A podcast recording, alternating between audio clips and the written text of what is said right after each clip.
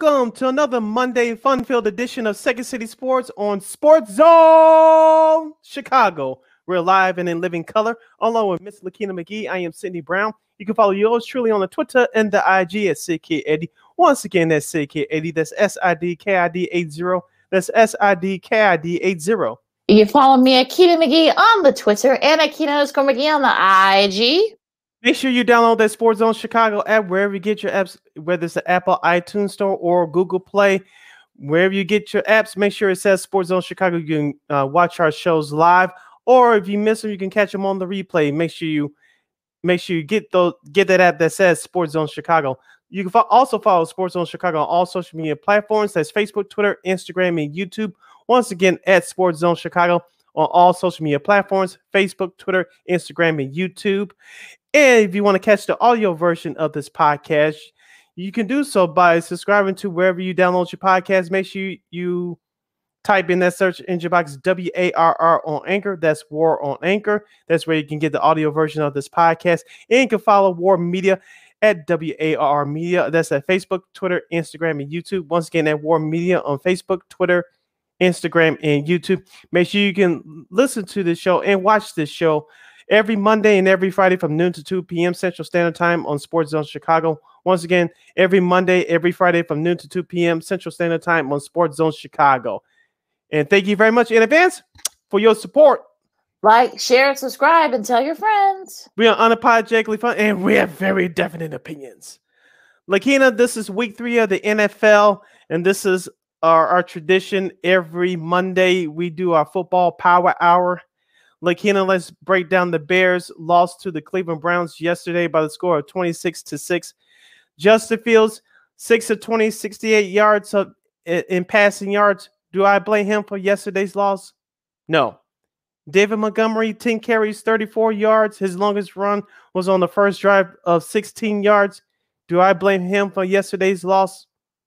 No. Allen Robinson, two catches, 27 yards. His longest was 18. Do I blame him for yesterday's loss? No. Cole Kmet one catch, 11 yards. Your only catch from a tight end position. Do I blame him for yesterday's loss? No. Well, Roquan Smith, nine tackles in total, five solo. Do I blame him for yesterday's loss? No. Khalil Mack, two sacks. He left the game with a foot injury. Do I blame him for yesterday's loss? No. Well, sit. Well, sit. Where does where does the blame go? I'll tell you where the blame goes. Head coach Matt Nagy. What kind of offense? Well, what kind of offense was that yesterday? Uh, what were we running? It looked worse than a Chicago publicly high school offense. Okay, it looked worse than my playground days when I was growing up on the south side of Chicago. Okay, Lakina. Mm-hmm. It the blame pie can go all kinds of ways, but it usually starts at the top.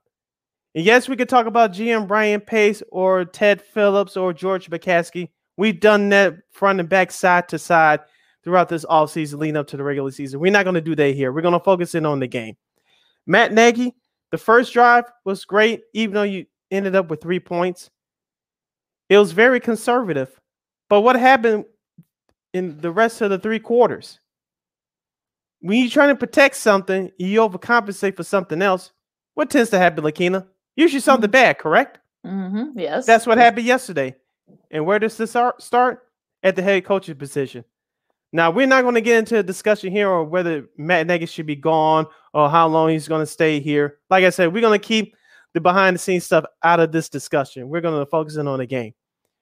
I didn't see any creativity or any strength in plays that adjusted to Justin Fields' strengths. I know you're trying to keep the Cleveland Browns off board. Did that work yesterday? No. They were prepared for any and everything. So where does this leave us, Sid? Well, I'm glad you asked. You're at a crossroads, as we told you on Friday. When you, whether it was injury or whenever you had your quote unquote plan to put in Justin Fields as your starting quarterback, there's no turning back. There's no turning back now. You have a Lions team that's going to come in here on Sunday in a foul mood. We'll get into them while we said that later on this hour. but you're gonna have a, a desperate Lions team. They're gonna even though what happened to them yesterday happened, they're gonna come in here just a little bit more confident than what people are going to give them credit for.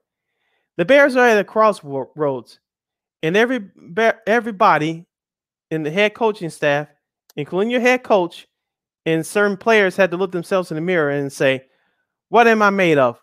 What am I made of when things are down? And what can I do to improve the situation?" Right now, this is where the Bears are uh, in, in, their in their season, uh, standing with a record of one and two. Am I? Can I go now? Yeah, go ahead. uh, yeah, I, I mean, look, I'm not gonna go into a long tangent about. Uh, I'm not worried about Justin Fields. Look, he didn't didn't have his best outing. Look, he's a rookie, mm-hmm. whatever. But you know, nine he was sacked nine times. Let me say that again. Nine times. Nine times. And Myles Garrett, who is a Pro Bowler, actually may have clinched himself a spot in the Pro Bowl already in week three with four. He had four and a half of those sacks.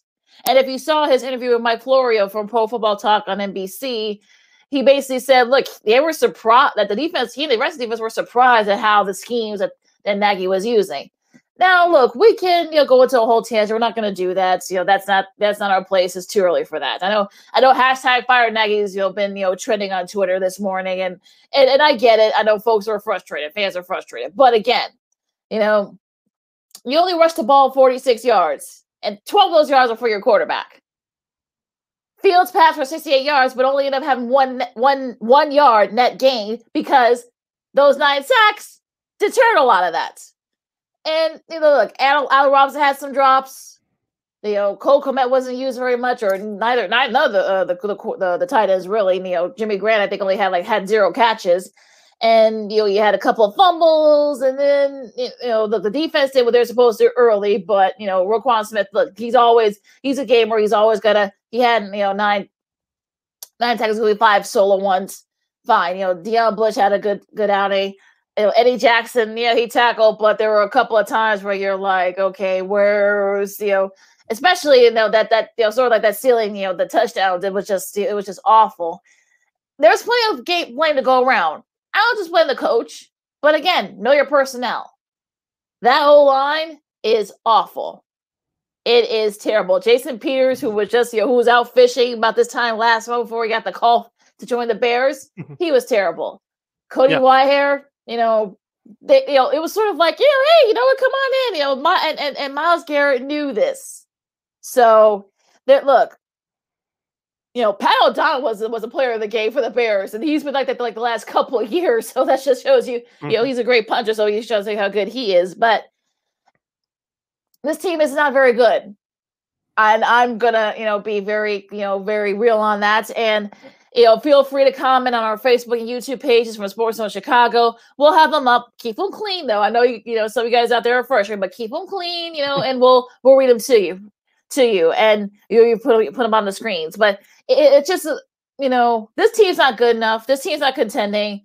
You know they they have a get get right game against Detroit, you know, but then again that's not a gimme either. So, but you know th- this team isn't very good.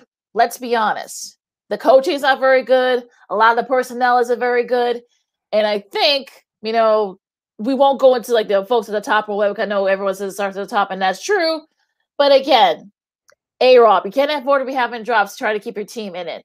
And some of the schemes that we're running, it just it was just terrible. And you know, look, Greg Olsen, who did, did a, you know did a, a, fantastic job on the call yesterday, he got a little bit, you know, little you know, you know snaps here and there, but on the Bears, but you know, he said it best. Like, what what are you doing? Like, I think he was on the we went through this last year with some of the analysts who were doing this, these Bears games. They were on the verge of swearing. And there were a couple of times, if you if you listen to him in the broadcast with Kevin Burkhardt, he was on the verge of swearing a couple of times. Like, what, what, are, yeah. what are they, what are we, what is he, what are they doing? And you know, we're going through this again, you know, and there these are classics, and you know, it is just just you know, and and look, give the Browns credit. You know, they had their little dinks, you know, with you know with Kareem Hunt, and he had like almost hundred yards rush, you know, rushing and also passing as well. They did like the little dinks, you know, and that that's what that's what they you know that that's what they did, and it worked. So they were able to kind of you know go you know that shows how many holes that Bears offense has. So it's just I don't want to go into this very long because we got there were better games that were on yesterday. I know we don't we were Chicago show as such, but I don't want to get into this long tangent. But Go ahead, Sid. You're listening to Second City Sports, the Monday edition, Reaction Monday, right here on Sports Zone Chicago. Sid Lakina here with you. As Lakina mentioned, if you want to comment on the Bears game yesterday and their 26 to 6 loss to the Cleveland Browns on the road, you could do so on our YouTube page at Sports Zone Chicago or on our Facebook page at Sports Zone Chicago. Keep those comments clean, whether you agree with us or disagree with us. With us, keep them respectful. Lakina will get those comments up and on the air for you. If you try to try to do anything stupid or trying to troll, the will politely politely give you the boot.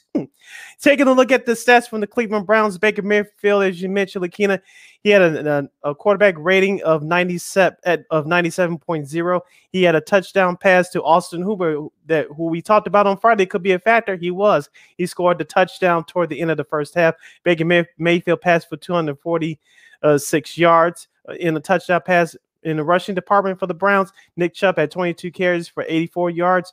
Kareem Hunt had 10 carries for 81 yards, including that touchdown to open up the fourth quarter. Odell Beckham Jr. had a nice game. He had a carry for 10 yards, along with five catches for 77 yards in his uh, 2021 debut. Donovan Peoples Jones had two terrific catches on the sidelines mm-hmm. for 39 yards, including his one for 21 yards. As we mentioned, Austin Hooper, two catches, 19 yards in a touchdown. Rashard Higgins, two catches for 21 yards. Lakina, as you mentioned, the defense for the Browns showed up yesterday. I'm sure outside of Myles Garrett, everybody was starting to eat because they, I'm, I'm sure they looked across the way, and looked at the Bears, said, "You running the not even a high school offense, a grade school offense, uh, and this is so easy. Are you kidding me? Let's go at them." And they really didn't have to blitz that much because they knew what was coming. You saw mm-hmm. what happened yesterday. Is it was a big separation between the men and the boys. Yeah, and like I said, you know your personnel. I mean, look, look, my my high school football team, Bogan. Sorry, guys, they weren't that. They look look those. You know, my senior year, they weren't very good. I mean, they could have had a better showing than what what was mm-hmm. shown there. I mean, I mean, look, like I said before, the O line. You know, look, we wanted you know we wanted Justin Fields out there, and look, the scheme just you know, didn't fit for him. And also, too, I mean, that O line, gosh, that that, that they're Swiss cheese. I mean, you know, Garrett had some, you know, we of course, you know, with the great day Garrett had, you know, um, you know, Malik Jackson had a half a sack too, and and it was just look. I, I think it's one of those things where you, you get like, a sack, you get a sack. Everybody, everyone got pressure to him. It was yes. just like you know, like oh, you know, let's let's you know, hold right through and you know, it's just it's just unfortunate. But look, again, this is a part of the growing pains and and everything, and it is just I, I just feel like I don't. There's really nothing left left to say. There's really nothing else to say. This team is not good enough. I mean, look, I don't want to look if they get if they hammer Detroit, which I don't think they will at this point, but you know, I, am thinking that there might be some guys that might have one foot out the door, you know, like Khalil Mack, who who looked who even when he came back, he, he looked he did look banged up. Uh, you know, Hicks, you know, was banged up, and you know, there were look, there were a lot of guys. You know, look, we had Robert Quinn. You know, he had a, a couple of nice plays, but you know, it wasn't enough to kind of deter that you know that defense. Look, remember that defense is older now. Everyone, just about everybody there is over thirty. I know, yeah, Trevathan might be back in a few weeks, but I don't think that's going to make a big difference. So, I, there's really nothing left to say. Uh, actually, there is before we take our break. Looking before we have a few minutes left, I was uh, made aware of the comment and I caught part of it in passing um, via my television yesterday. Matt mm-hmm. Nagy was uh, talking uh, in his presser, post game presser. He said it all starts with me. You know, I what we did was wrong. It all starts with me, and yada yada yada. I said it sounds good, but do you really believe that?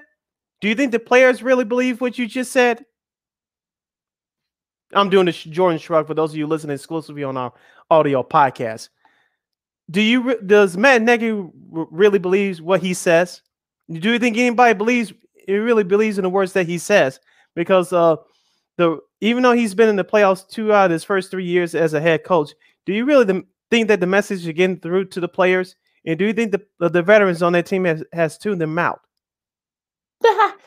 be you, as they say, be as you would say, be you. Like I think that's sort of like a thing. And and look, I think if, if these get on, you know, as much as it has, look, I think they might the players might be tuning them, especially the veterans. They might be tuning them mm-hmm. out. I'm like, I know if, if Teven Jenkins comes back after you know from his back injury, I, I don't know if that's going to make a difference either. But again, you know, you can say it's injuries, you can say it's this, but this team just isn't very good. And let's just be honest. I think we might be better off in in thinking that. And another thing that I noticed yesterday, especially with the offensive line, all of them had bad games. Germain Ifedi, um, Jason Peters, bless the man who's trying to um, collect that last paycheck before he retires at 39 years old. But he didn't look good yesterday. It's just it, it looked like they weren't prepared for what was coming. And with all the mental mistakes, with the false starts and the penalties, it, it, it was just a, a, a, disaster, ugly disaster from the start. And when stuff like that starts happening, it, it affects with you mentally. And when that starts happening, uh, everything goes downhill. And that's what we saw yesterday. You come in unprepared and you expect something to happen being ultra conservative, things usually go the wrong way. And that's what we saw happen from the Bears yesterday? Look, I've almost wished that they had opened up the playbook for Fields. And look, if he had thrown three or four interceptions, one was a pick six, I mean, that would have been fine. I rather mm-hmm. he, I rather if that had happened to him than have him been sacked nine times. I mean, that poor guy was sore, and then you know mm-hmm. he might have he might have a hand injury. So, and then you know, Nagy has some word salad earlier this morning saying that maybe I don't know. you know, we hear we hear you know from Schefter saying that Andy Dalton's knee injury might keep him out another couple of weeks and you know they might you know week to week and you know everything else is just the, the whole thing is just everything's kind of you know falling off the rails for the bears so i, I just don't i really just think there's nothing else we can say about this team at this at this at this point i don't think there is so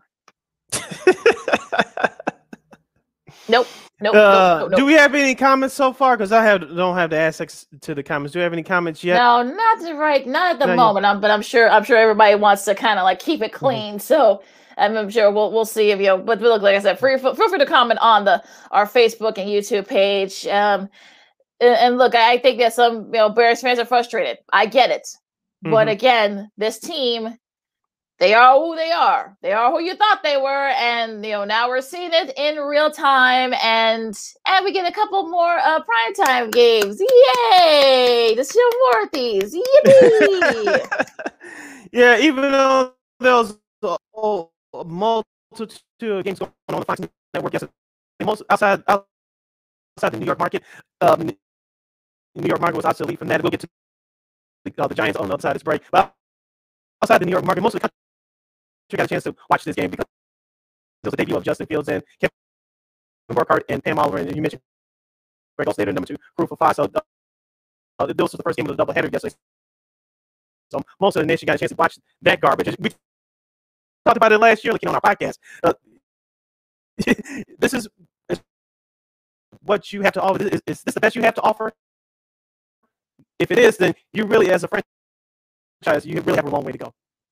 Well, uh, well, look, I think I, well, look at. well, look, like I said before, I mean, you know, this, well, look, like I said before, I mean, look, I mean, we saw, we saw yesterday, I think, you know, Greg was on the verge of swearing, and look, we saw it last year multiple times. Just about every analyst that had to do a Bears game were on yeah, the verge of swearing. Troy so, multiple times. Oh, oh, yeah. oh, Yep. Oh God, I, I I know he wanted to say he wanted to say a curse word so bad. I know he wanted to say a curse word. You know that that Packers game. My God, I know that game. That had to give him nightmares. I swear. Uh, instead of giving you uh, your listeners and viewers nightmares, we're going to take a, a take a, a, pause for the cause as we reach the bottom of the hour. When we return, we'll review much happier news from around the National Football League as we recap uh, the games that took place yesterday. There was history being made all across America in Week Three action from the National Football League, and we'll give you a quick preview of tonight's Monday night contest between the Philadelphia Eagles and the Dallas Cowboys. You're listening to a Reaction Monday edition of Second City Sports on Sports Zone Chicago. Sid and Lakina here with you. Keep it here. AutomotiveMap.com presents the Sports Flash on the Sports Zone Chicago.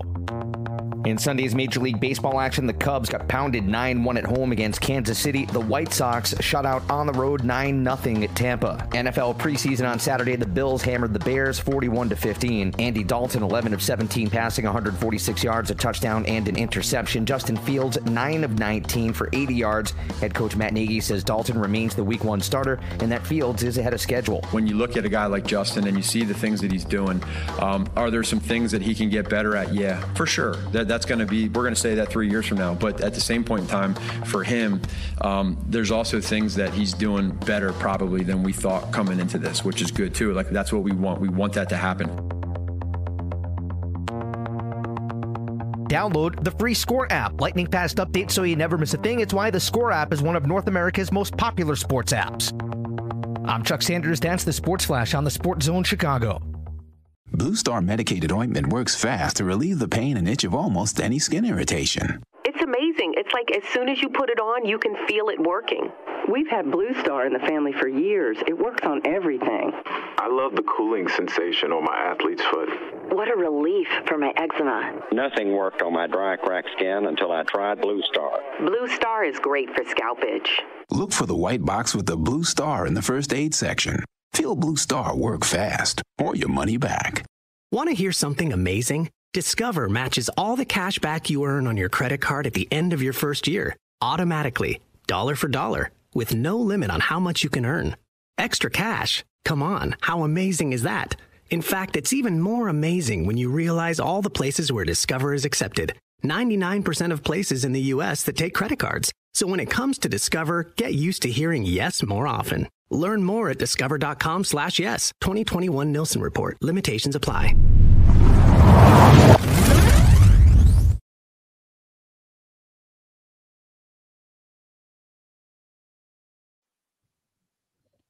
Welcome back to Reaction Monday right here on Second City Sports on Sports Zone Chicago, along with Miss Lakina McGee. I am Sydney Brown. Lakina, let's go into some more happier news uh, in reviewing the Week Three action from the National Football League. Before we do, we want to remind you guys if you want to comment on today's show regarding the Bears or any other action from yesterday's games from the National Football League, you could do so by going to our Facebook page at Sports Zone Chicago or on our YouTube page to search for Sports Zone Chicago. Place your questions or comments right in the comment section. Lakina will get them up on the screen for you. Lakina, let's start off in Western New York the state that it is. The Buffalo Bills over the Washington football team 43 21. Josh Allen, 358 yards passing, four touchdowns. Zach Moss, 60 yards rushing. Cole Beasley, 11 receptions, 98 yards. It's I, Emmanuel Sanders.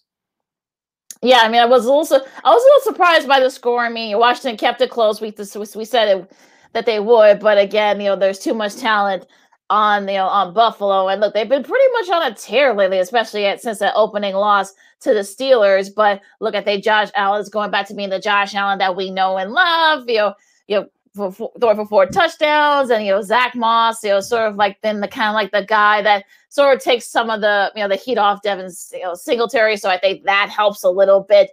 Um, and yeah, look, I mean, their defense, you know, stepped up late, and you know, tr- you know, Tremaine Edwards, Edmunds, I should say, had seven tackles, especially, you know, including six solo tackles. So, you know, wasn't wasn't sort of like the prettiest game for the Bills, but they did just enough to win. So,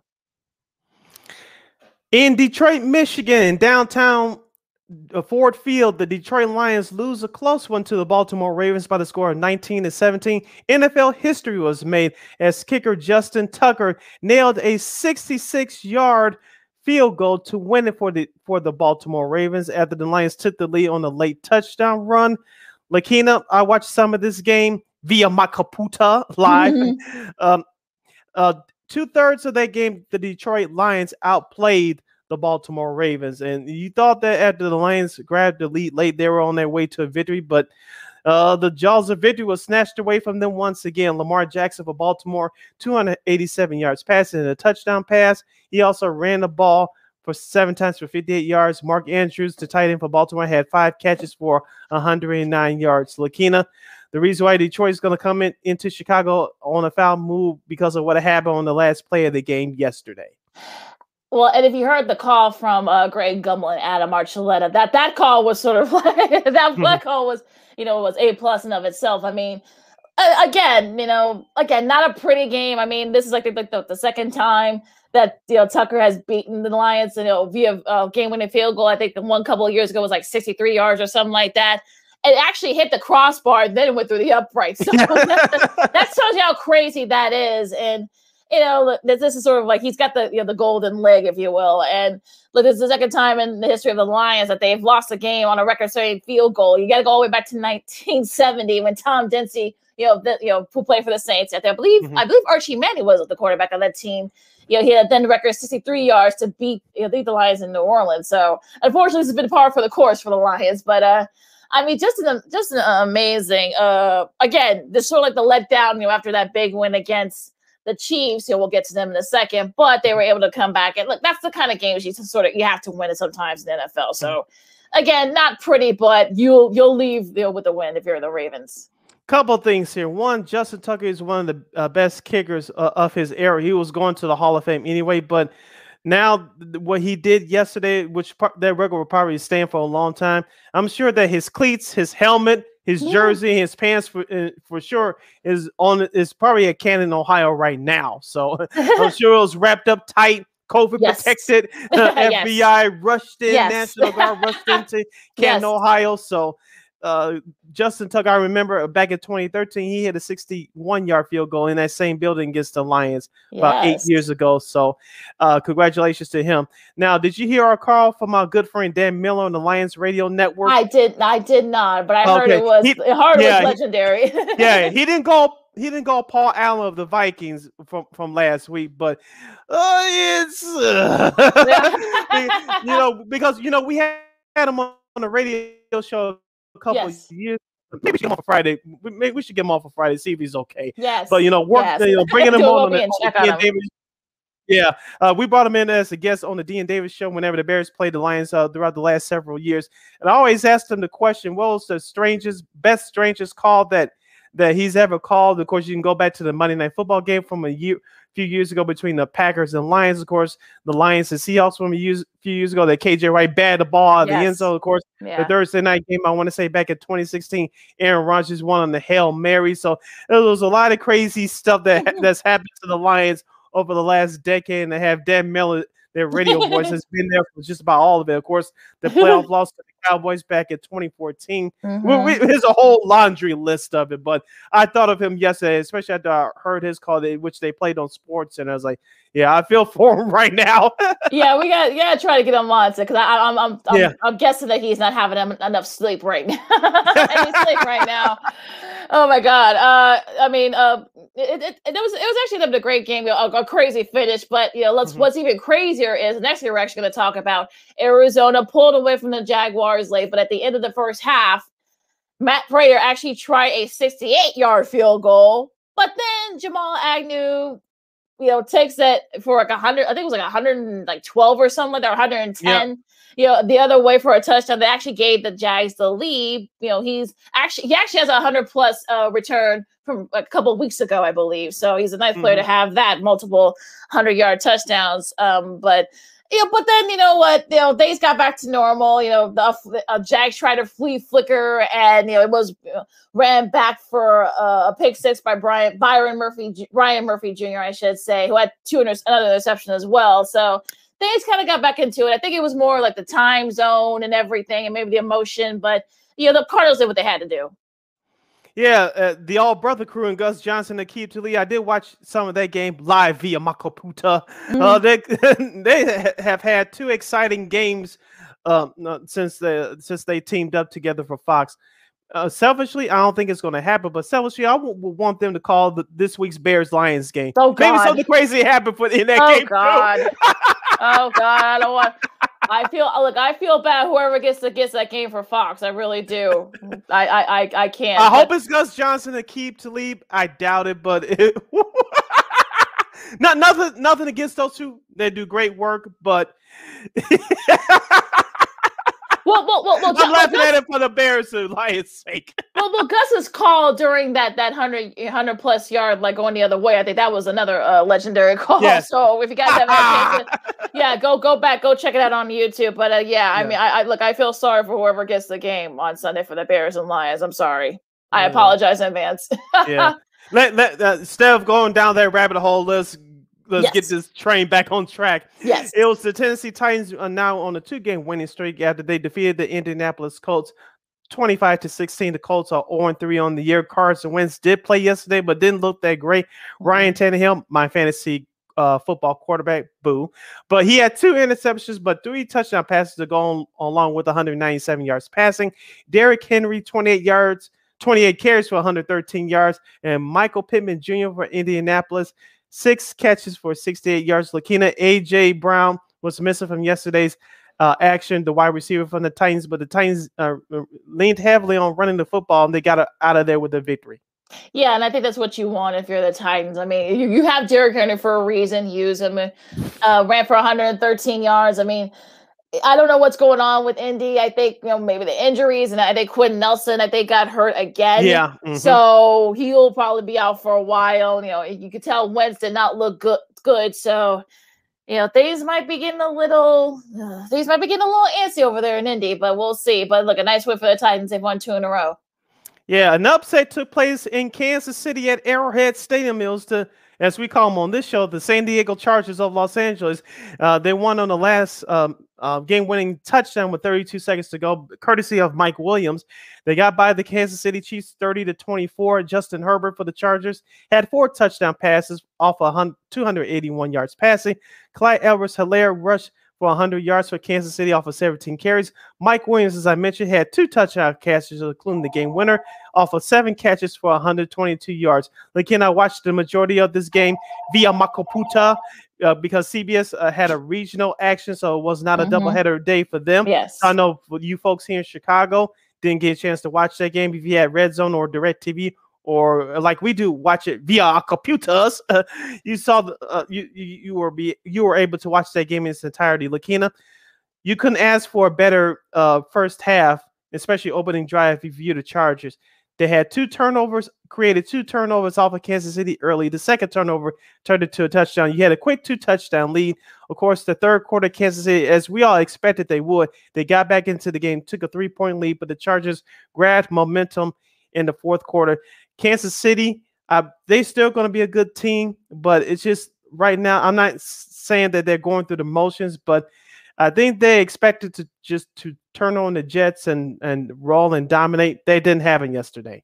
Well, it also the Super Bowl hangover too. I mean, we see this with teams, you know, who lose the Super Bowl. You know, the Rams went through it. You know, the Chiefs are going through it, and and I and I think this is sort of this is a nice win for the Chargers. I mean, they actually were all set to you know to try the field goal that would have tied it, but you know, they got called for a false start. So, you know, Brandon Staley said, you know what, let's go for it. And they were able to, you know, they they went for it. Now I know some people, I know some Chiefs fans are saying there was a couple of calls that, you know, there was a, a pass interference call, and then mm-hmm. you know there was another uh another um a couple other calls too. But again, they're not going to call those things late, you know, in those in that instance. So look, I say, look, go for the Chargers, and look, they're two and one right now, and look, this is a big win that could definitely be key for winning that division. And and look, I'm not going to say that look the, the, Chiefs are the Chiefs. I'm not going to say, oh my God, you know, they should be they should be panicking in Kansas City, mm-hmm. but you know, again, this is sort of like one of those things where you have to, and, and thankfully Andy Reid's feeling much better too. I guess he suffered from dehydration and had to go to the hospital after mm-hmm. the game, but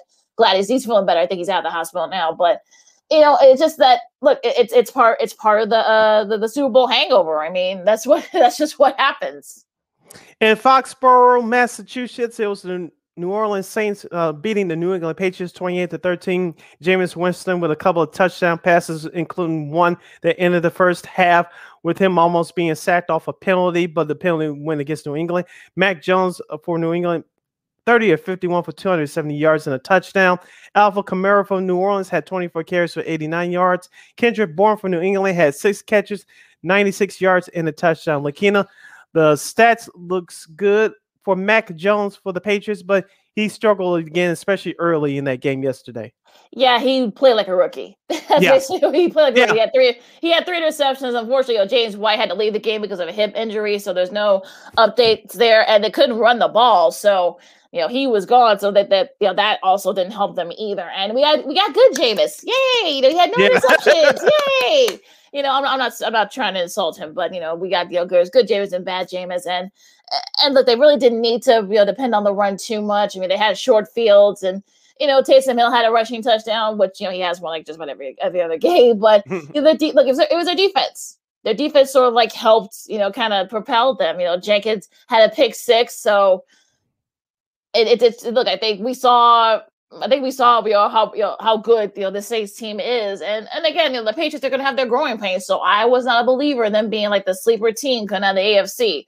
We're seeing right now, at least for right now, they're not.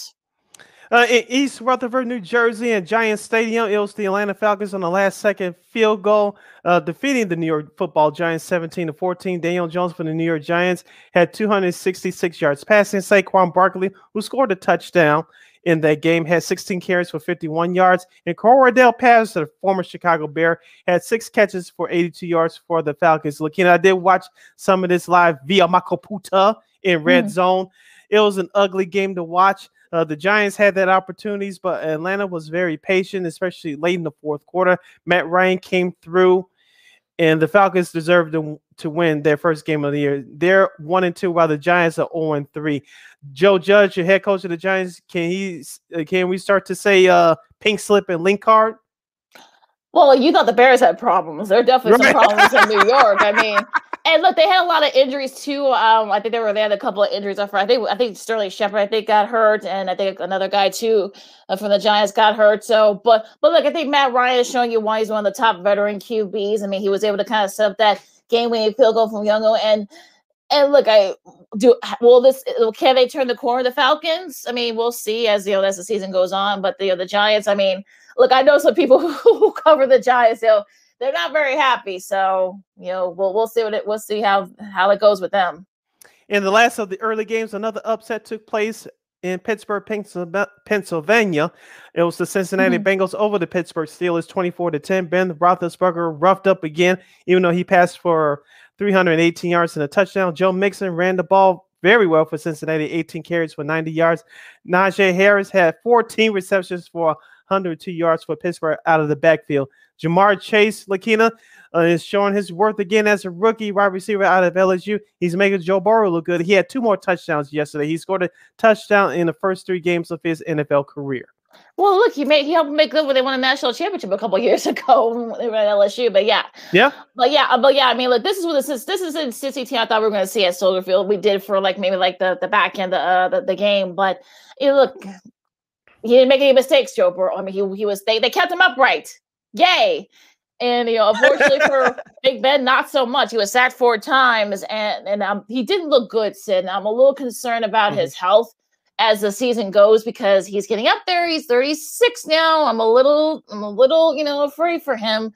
And and look, I mean, the, the Cincinnati they played a, a, a, great complete game, so I wasn't that surprised, mm-hmm. but they kind of I don't want to say they dominated, but they if you look at the numbers, they kind of did. Yeah, if you paid paid attention to our picks uh, right before the season started, you wonder why I had Pittsburgh out of the playoffs. You saw what happened yesterday.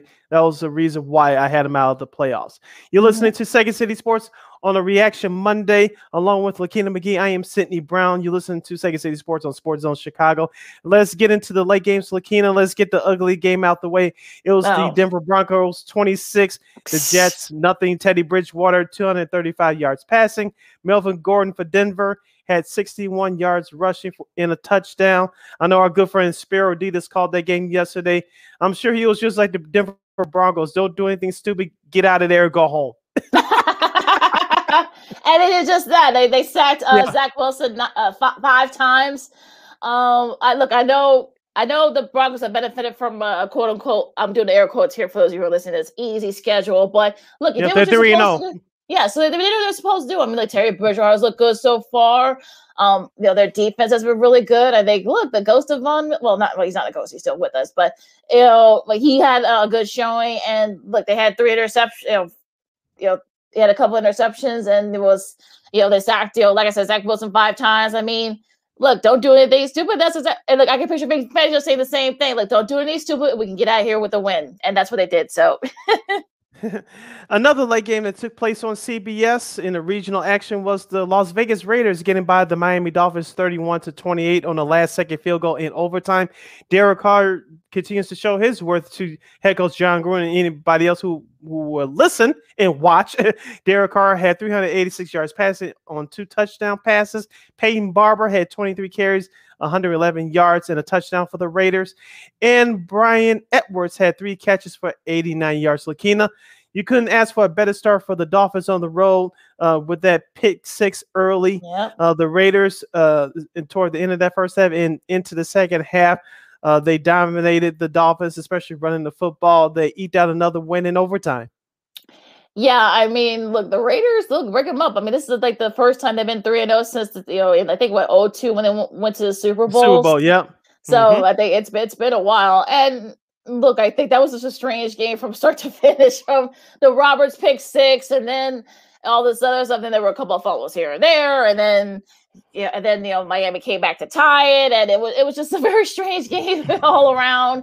There was a safety too that kind of, you know, got the, got the Raiders going. And it, was just a strange game all around, you know, although it was very, you know, entertaining. And, you know, Ian Eagle and Charles Davis got a chance to call that one. And that was, that was a pretty interesting, uh, Yeah. Hey, but look, I mean, the Raiders, like I said, they're three and zero. And who would have thought that? You look at the, the AFC West right now. The Raiders and the Broncos are three and zero. The followed by the Chargers are two and zero. They could, it should have been three and zero, but again, we're, I'm not gonna, we're not gonna go there. But and then and then, but then the Chiefs are in last place, just like everyone, everyone had drew it up. So, but uh, uh, we got a lot of season left to go. But the AFC West looking pretty good. in America's Game of the Week for Fox. it was the Tampa Bay Buccaneers and Tom Brady's first game ever in the city of Los Angeles.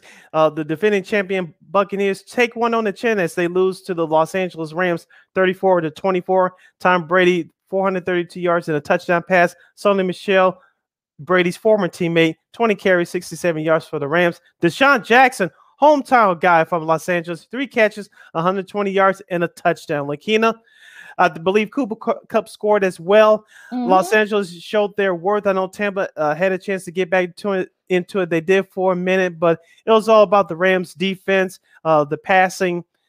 Um, they, they just played an all-around complete game. You could tell they were prepared for this one. I mean, and I- it's hard to this, this that, that was Brady's first time playing in Los Angeles. I mean, that that's sort of that's crazy, but uh, but that SoFi Stadium was rocking, and they look. I think the Rams were released right now as of September twenty seventh. They're the best team in the NFL. I mean, they have a complete team. You know, Stafford's getting you know into the rhythm there with the offense. Their running game, it was kind of by committee. You know, I know Mhm. Henderson was Henderson was banged up, so he didn't play. But Sony Michel, who is a veteran running back, you know, picked up the slack. You know, DeSean Jackson show you he still has something left in the tank. You know, What she'll get hurt again, miss the rest of the season.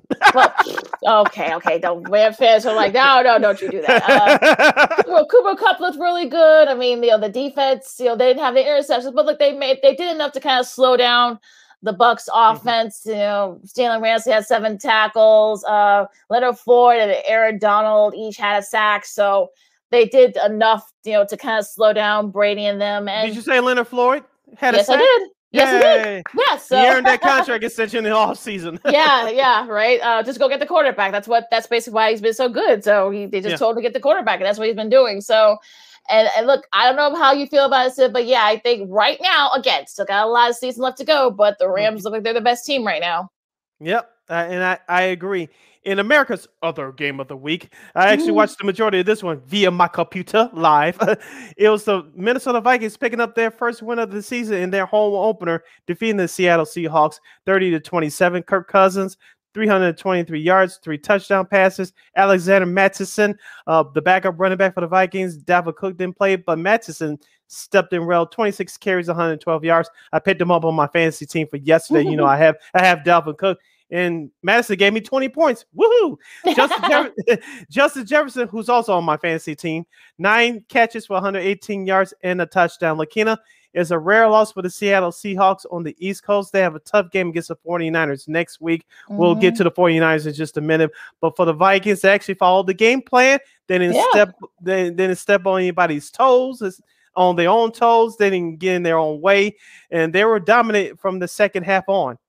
Yeah, I mean, I was surprised by this. I was actually watching the game via my laptop here, and and look, this is like the best I've seen the Vikings play all year so far. Mhm. And you know, the Kirk Cousins didn't make any you know any mistakes. Uh, like I said, you know, Mattison, you know, picked up the slack for Cook. You know, they picked up Miller Abdullah. He actually had a, a good showing too, and uh, Justin Jefferson, Tyler Conklin each had a, a touchdown catch, and and look, I- I kind of I kind of feel like, look, this is a this is a team that we thought would be capable of playing, and this is the way the Vikings team that mm-hmm. we that we expected. So hopefully, you know, they'll turn the corner. And look, Mike Zimmer actually looked looked happy, which is well not as happy as you would think he would would be happy. You know, Yeah. I- he was staring in a pink slip in a link card.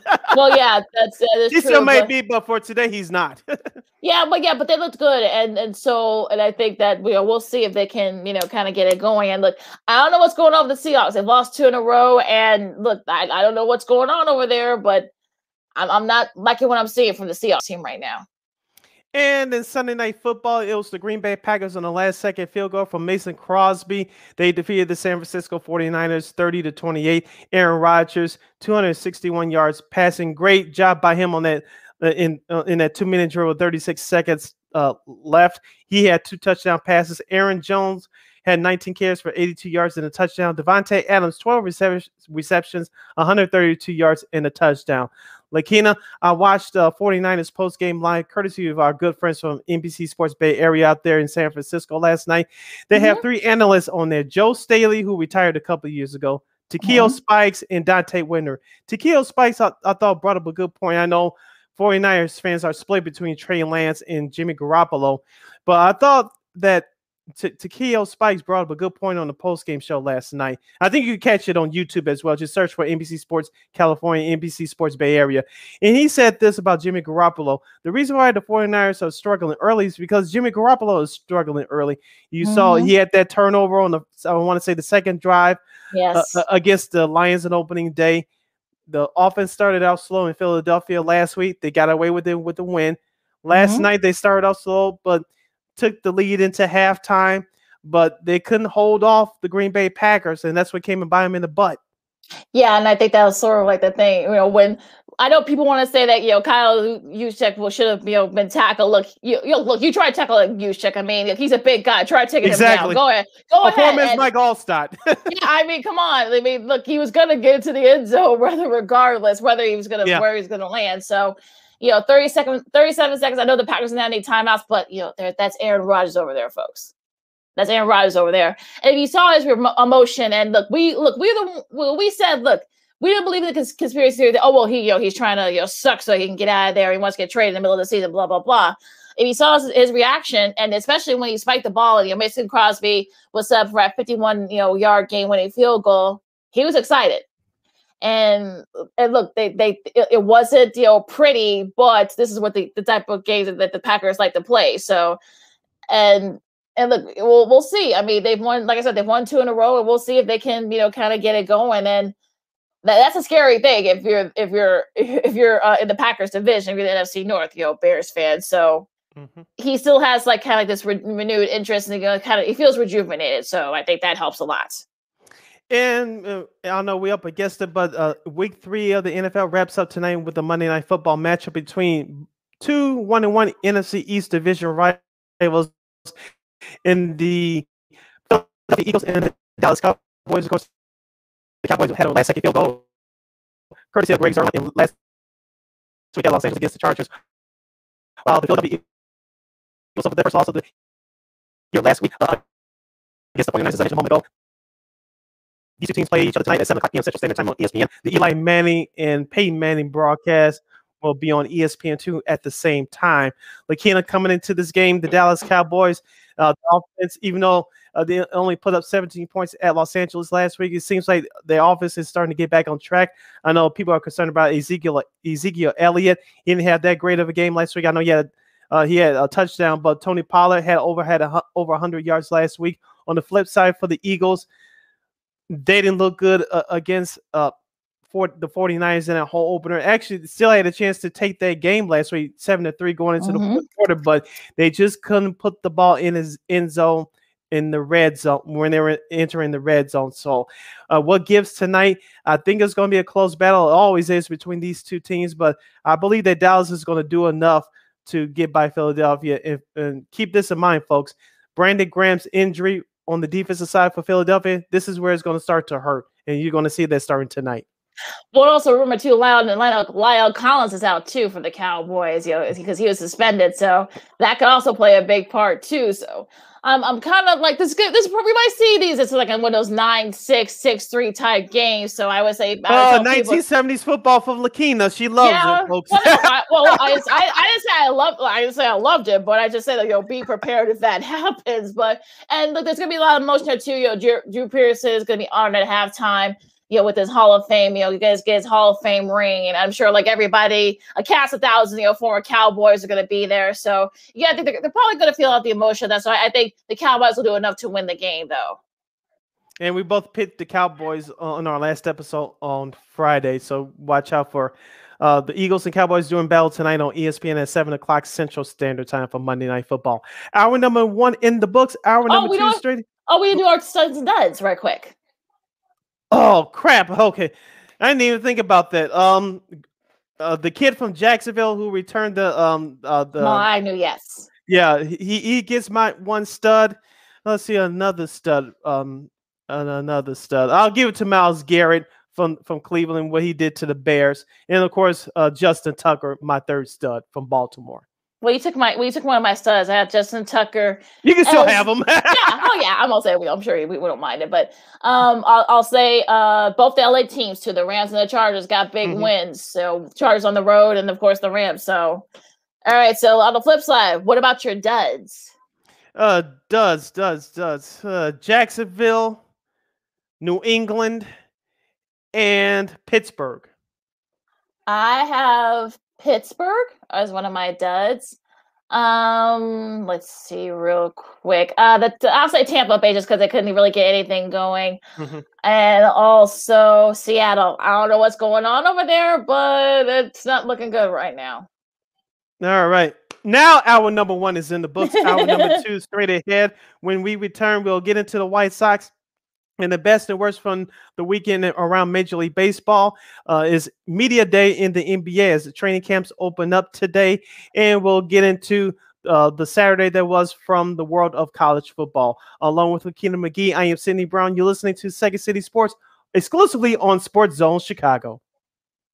AutomotiveMap.com presents the Sports Flash on the Sports Zone Chicago.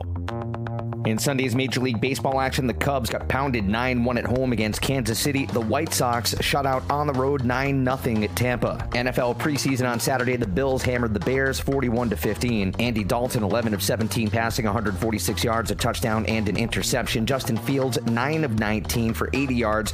Head coach Matt Nagy says Dalton remains the week one starter and that Fields is ahead of schedule. When you look at a guy like Justin and you see the things that he's doing, um, are there some things that he can get better at? Yeah, for sure. That, that's going to be, we're going to say that three years from now. But at the same point in time, for him, um, there's also things that he's doing better probably than we thought coming into this, which is good too. Like that's what we want. We want that to happen.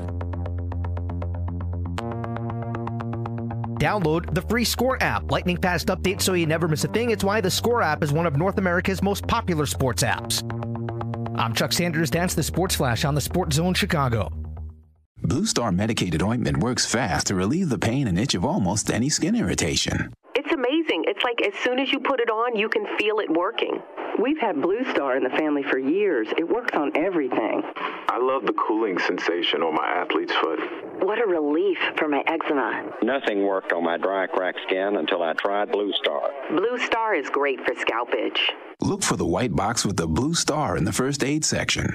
Feel Blue Star work fast or your money back. Want to hear something amazing? Discover matches all the cash back you earn on your credit card at the end of your first year automatically, dollar for dollar, with no limit on how much you can earn. Extra cash? Come on, how amazing is that? In fact, it's even more amazing when you realize all the places where Discover is accepted. 99% of places in the US that take credit cards. So when it comes to Discover, get used to hearing yes more often. Learn more at discover.com slash yes. 2021 Nielsen Report. Limitations apply.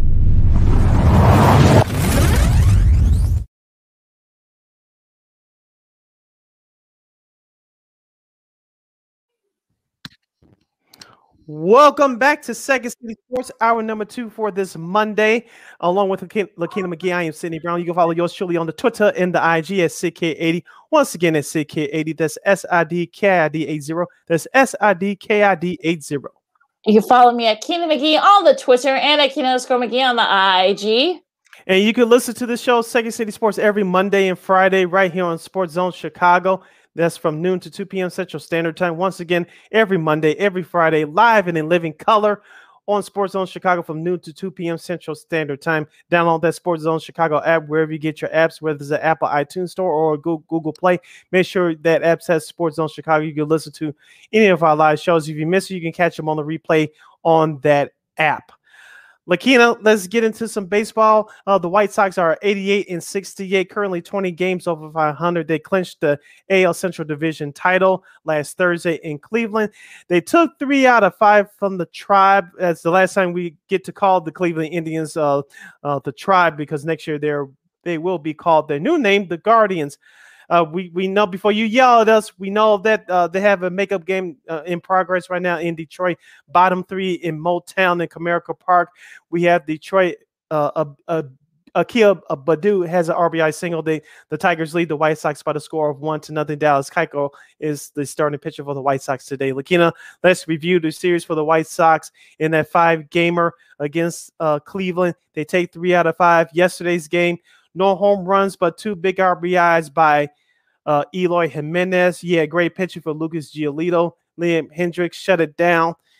And the White Sox, it looks like they're starting to have a little uh, confidence going, a little groove going as we have six uh, games remaining, including today's game against the Tigers, remaining for the White Sox in this 2021 regular season. I like what I'm seeing from them. I'll get to what I saw on Saturday in just a moment. But yesterday's game, they got back on track after losing on Saturday it was nice to see they got back on track, doing what they need to do to win, using that formula they're going to have to use come playoff time. Well, the, the small ball. Sometimes you got to do that, yes. especially to win the playoffs. And I'm glad, yes. And like, and I'm glad they realize that. And I'm sure that they'll they'll play that. You know, Giolito had six scoreless innings, which I think that's what you want to, especially mm-hmm. if he wants to be a part of that that playoff rotation.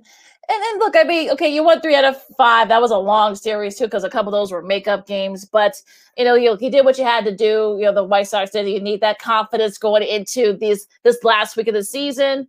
And you know, it's. I mean, look, you're gonna get set. You're probably gonna be in the three seed because it looks like you know Houston has a two seat unlock. It looks like, but again, look, you did what you're supposed to do, and you know, it's you know, it, it, it, it is what it is. It's fine. Uh, you're three ba- three games back as of today against the uh, versus Houston for the number two seed. Is it possible for them to catch him? I believe so. We'll get to what happened in Houston over the weekend in just a moment, but it's still possible for the White Sox. You just want to um, get on the groove, start a nice little winning streak, building up confidence, build it up good habits, building up momentum heading to uh, next next Thursday for the playoffs, which starts on October 7th, which is my birthday, by the way. So uh, the, the, the pitching rotation set, sets up perfectly. Reynaldo Lopez will go tomorrow against Cincinnati. Carlos Rodon will go on Wednesday. I want to see how many innings that he pitches. If he pitches less than five innings, there's still going to be trouble in paradise because he's one of the guys you're counting on as far as being in that starting rotation come playoff time. And of course, they have an off day on Thursday. Friday is Giolito or Lance Lynn against the Tigers. Same thing on Saturday. If it's not Giolito, it's Lance Lynn. And then, of course, on Sunday in the regular season finale against the Tigers at home, it will be Dylan Cease. So Tony La Russa has his uh, rotation for the playoffs. Looks like set up perfectly. So uh, it's time for the White Sox to get on a roll. On a roll, they took three out of five from Cleveland. Uh, you have a soft schedule between now and the end of, the season. As we said, Lakina, before the season started, I had them winning 90 games. 91, 92 games. It looks like it's going to they're going to meet them mark. Perhaps maybe a couple more wins more than we expected, but this is going to be a 90 plus win team. And that's and a beautiful thing to see.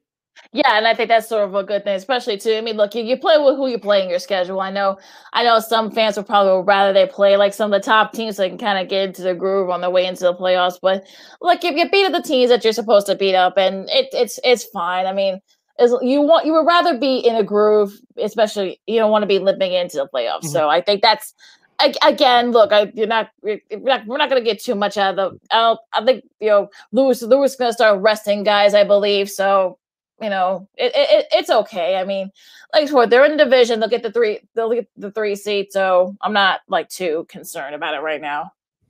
You're listening to Second City Sports on Sports Zone Chicago. Sid Lakina here with you. If you want to comment on the White Sox or anything else that happened in the world of baseball from this past weekend, you could do so on our YouTube page at Sports Zone Chicago or on our Facebook page at Sports Zone Chicago. Leave your comments and questions in the comments section. Lakina will put them up on the air and read them to you.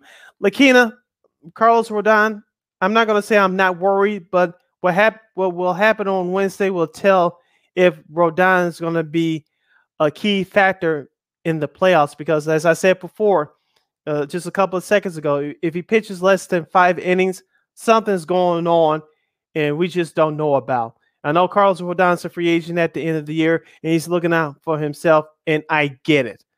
But if he pitches less than five innings, something's wrong. And I know, I know that the, this is first world problems for the White Sox because this is why we give uh, a shout out to GM Rick. You have so much depth um, among this roster. Uh, if you um, and we talked about, about it with Christine Manica on Friday, our, our guest for, for this year for the uh, pick'em segment for the NFL.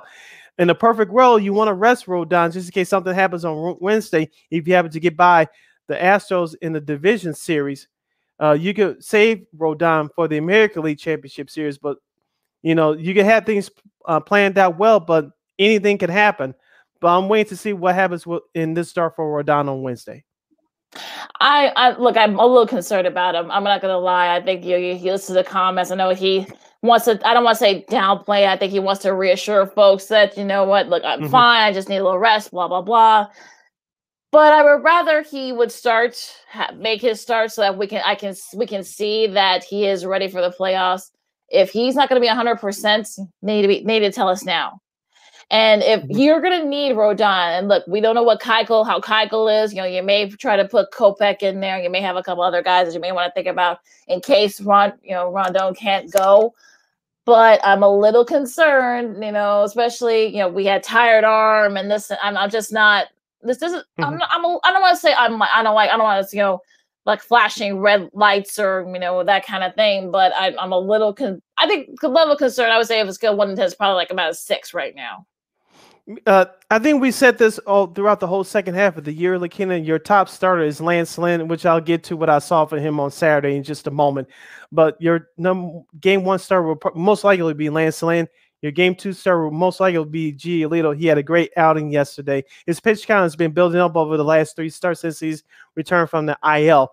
And your game three starter right now, he had a great game on Friday, and that's Dylan Cease. Yeah, yeah, well, and I'm, I'm, you know, it looks like he's, you know, doing, you know, pretty well. Too. I know he was a little bit banged up in his last start, but you know, mm-hmm. it's, it's, but uh, like I said, I think you know, better to have these injuries now that actually during the playoffs. That you want to hope that if there, someone is hurt or if someone you know goes through a slump, you have somebody else mm-hmm. there to kind of pick up the slack. So if you're Tony La Russa, look, this is this is your first radio rodeo, I should say. So mm-hmm. you know you know what to do. You know you know to take pieces in and out whenever you need to. Yeah, scoring update top four in Detroit. The White Sox just tied the game at one, courtesy of Yasmani Grandal's a solo sh- shot into right field. So the White Sox and Tigers are tied at one in the top of the fourth inning in Detroit. We'll keep you posted between now and two o'clock. Lakina, let's talk about Yasmani Grandal in that Sox offense. As we as I mentioned in yesterday's game, no home runs, but um, almost disastrous base running between Tim Anderson and Billy Hamilton. But Billy Hamilton scored, scored with his speed that they gave the White Sox a little uh, cushion. I know Luis Robert it had a solo shot on Friday in that one nothing game against the Indians, helping out Dylan Cease. Saturday's game, they were missing in action, and I'll get to Lance Lynn in just a second. But that offense, it looks like it's starting to come around a bit, as we saw on Thursday in that game one of the doubleheader, which clinched the division. Uh, they started to ma- manufacture runs. I know they did with the long ball twice, courtesy of Tim Anderson.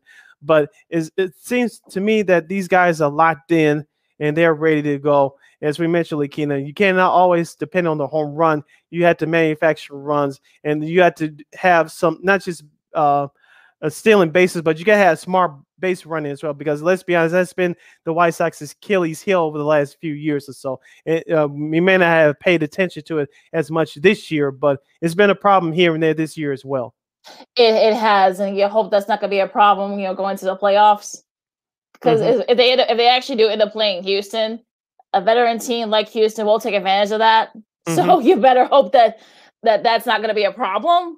But again, like I said before, we talked about it last week. I mean, you, you want guys that if you know if Abreu or Anderson or you, you want guys like Grandal, you want guy guys like Hamilton to kind of step up, and also Andrew Vaughn too if he's going to be a part of the playoff roster. You want guys mm-hmm. like that to step up in case those top guys, you know, they go into a slump. The last thing you want is to have everybody go into the slump at the exact same time, which is something that you hope that that, that, that doesn't happen. But and, and look, I I, I kind of like you know how how how he's doing it, but and again, it's going to be very interesting to see where where this goes with the White Sox. Because I mm-hmm. kind of feel like I think the sky's the limit for them, but also too weird things happen, especially in the divisional uh, series. So you know, you, you hope that no like a, a pass ball or an error or you know you just miss a home run mm-hmm. or you know you, you strike out. You don't want that kind of thing to kind of come back to bite you in the butt. So Speaking of biting things in the butt, uh, let's turn our, our attention to the rest of the Major League Baseball since we have less than a week to go now between now and the end of the regular season. The Boston Red Sox, I believe they're still tied with the Yankees for the AL wildcard lead. They got they swept. Yeah, they got swept by the Yankees over the weekend. Like, you know, I did watch some of that action last night, um, switching between that and Sunday night football. Aaron Judge with the go ahead uh, RBI uh, two uh-huh. run RBI double. Uh, Carlos saying that ball is still going over the Green Monster. I was saying uh, have, they, have they found either one of those uh those balls yet? So I'm, I'm, I'm, like, have they found eight of them? Yeah, yeah. He had a great series uh, over the weekend. Three home runs, ten RBI.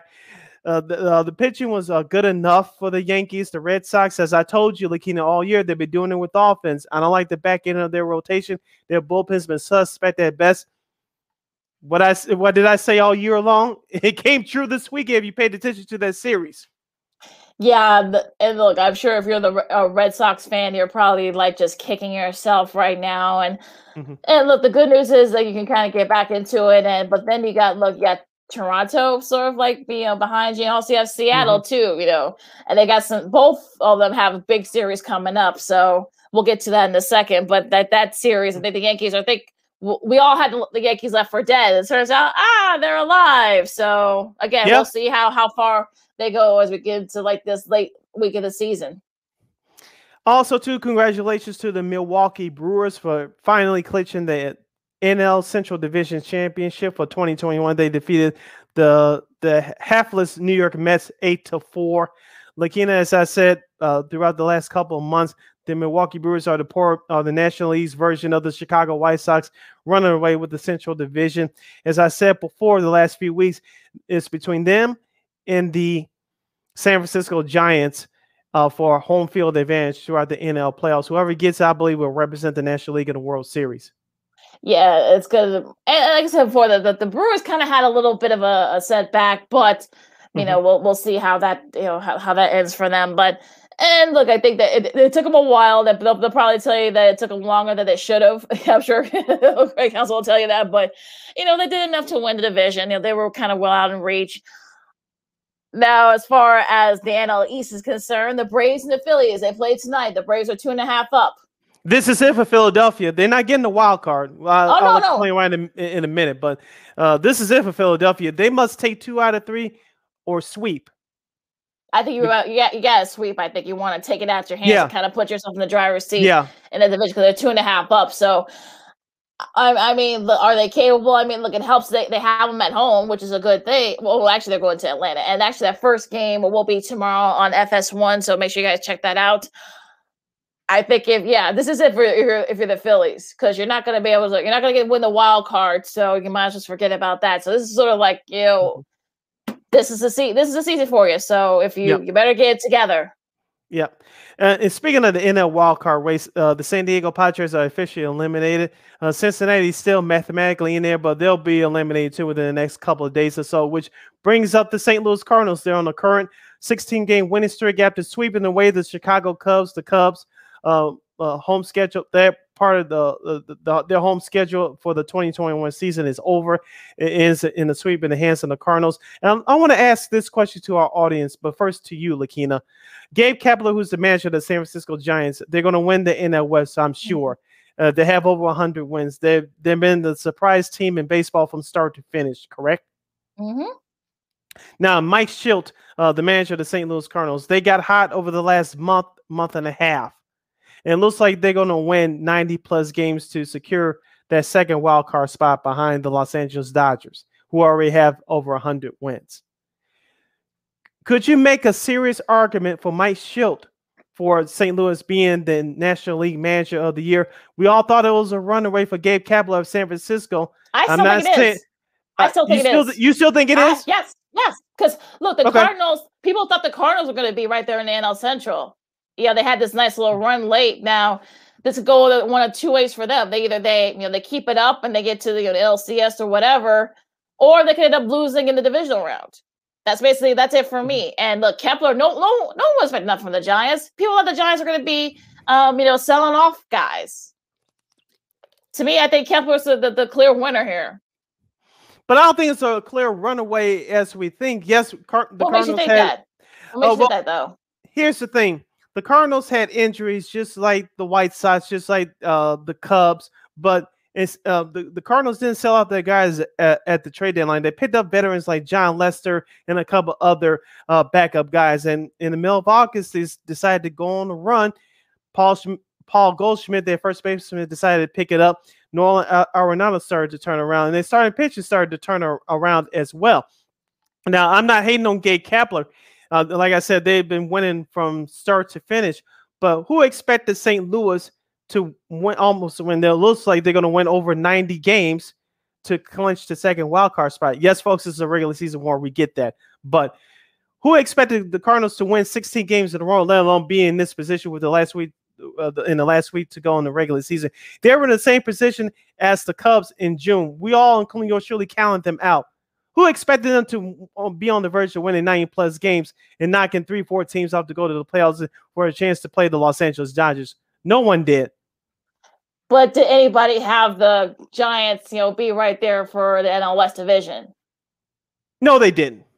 And I'll, is- and I'll give you and, I, and I'll give you that the Cardinals were more the favorite going into the season in terms of making it in the playoffs than the Giants. I get where you're coming from, but the way that the St. Louis Cardinals have played over the last month, month and a half, uh, Mike Schultz should get more credit. I'm not hating on Gabe Kapler.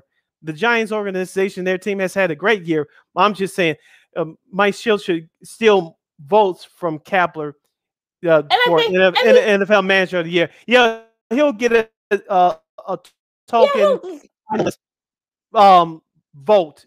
I get it, but you can work, make a real case for him um, winning NL Man- Right. Manager of the Year. Yeah. Look, I, look, I, I get it. Look, I'm not, I'm not, I'm not belittling what he's done. But again, you know, yeah, they got hot. You know, they, you know, again, this is only could go one of two ways. They could end up, you know, going all the way to NLCS, or they could end up losing in NLDS. I mean, that's all. There's only one, two ways they can go for the Cardinals at this point. No one expected the Giants to get this far, and.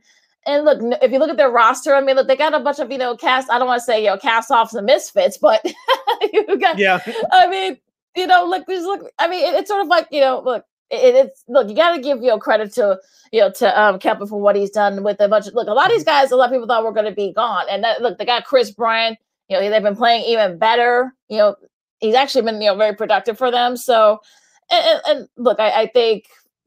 Look, I'm, I'm sure he'll get his votes, but you know, I think Kepler he won't run away with it. I'll give you that, but I think he'll definitely have a lot more first place votes. But that's just my opinion. Whose side are you on? Yours truly for Mike Shildt for NL Manager of the Year for the St. Louis Cardinals, or you're on Lakina's side, who has Gabe Kapler as her National League Manager of the Year from the San Francisco Giants? You can place your comments in our comment sections right here on YouTube at Sports Zone Chicago or on our Facebook page at Sports Zone Chicago. Uh, place your votes right there in the comment section. Lakina will get those comments and votes up on the air for you. Lakina, I just think that Mike Shildt doesn't get the credit that he deserves. I know he's a Tony La Russa protege. And I know that uh, they were left for dead in the middle of the season. They had the same situation as the Cubs, but they righted the ship while the Cubs and Jed Hoyer they did what they did.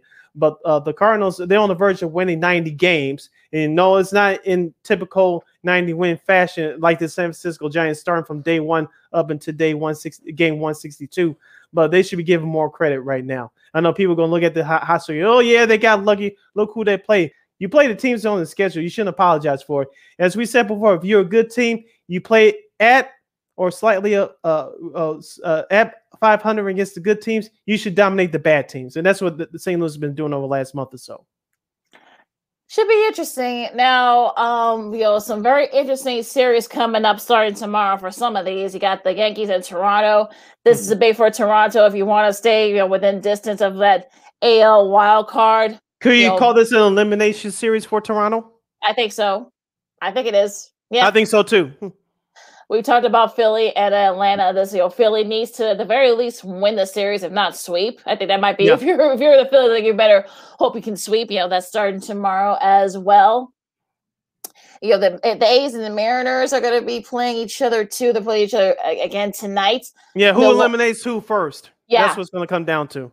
St. Louis and Milwaukee. That's another one, uh, another big series. Um, San Diego and the Dodgers. I know San Diego. We'll see how they look. You know, are they going to be kind of like dragging along? You know, they've been mm-hmm. eliminated from the playoffs. So, or, or will they, play like spoiler? Yeah, yeah, or will they play spoiler in terms of the Dodgers winning that uh, NL West? Arizona San Fran. Look, I think Arizona's trying to show a little bit of fight. So if you're yep. in San Fran, don't take them lightly. You know, fortunately, the Dodgers lost one of you know one of their games. They lost their Saturday game, so against the uh, the Diamondbacks. So now they're the two two game hole. But again, we'll see how they look. Um, uh, Tampa Bay and Houston. This is more for like a like seating purposes. I mm-hmm. think you know, this this could this be a world? This could be a, a AL, ALCS preview. We might see. him. this is all kind of like for seeding. I think both of you know.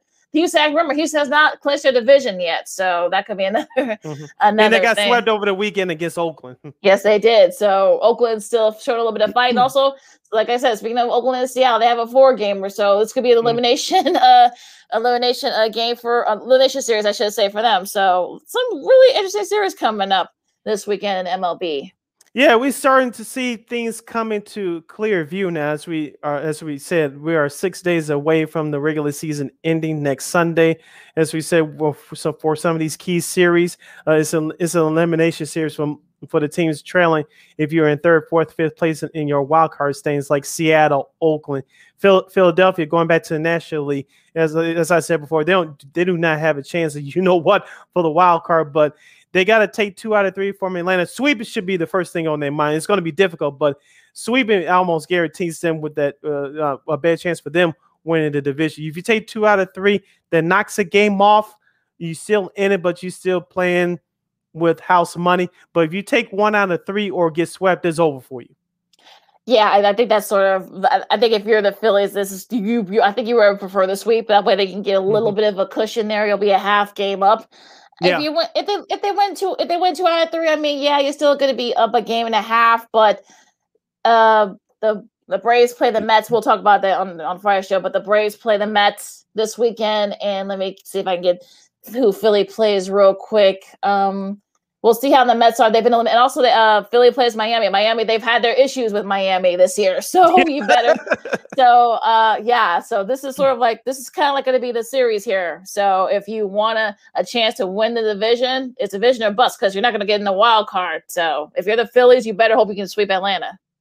Yeah, scoring update from Detroit. The White Sox, the top of the fourth inning has been matching for them. They have put up a six spot as they lead the Tigers by the score of six to one in the top of the fourth inning with one out and a man on Lakina.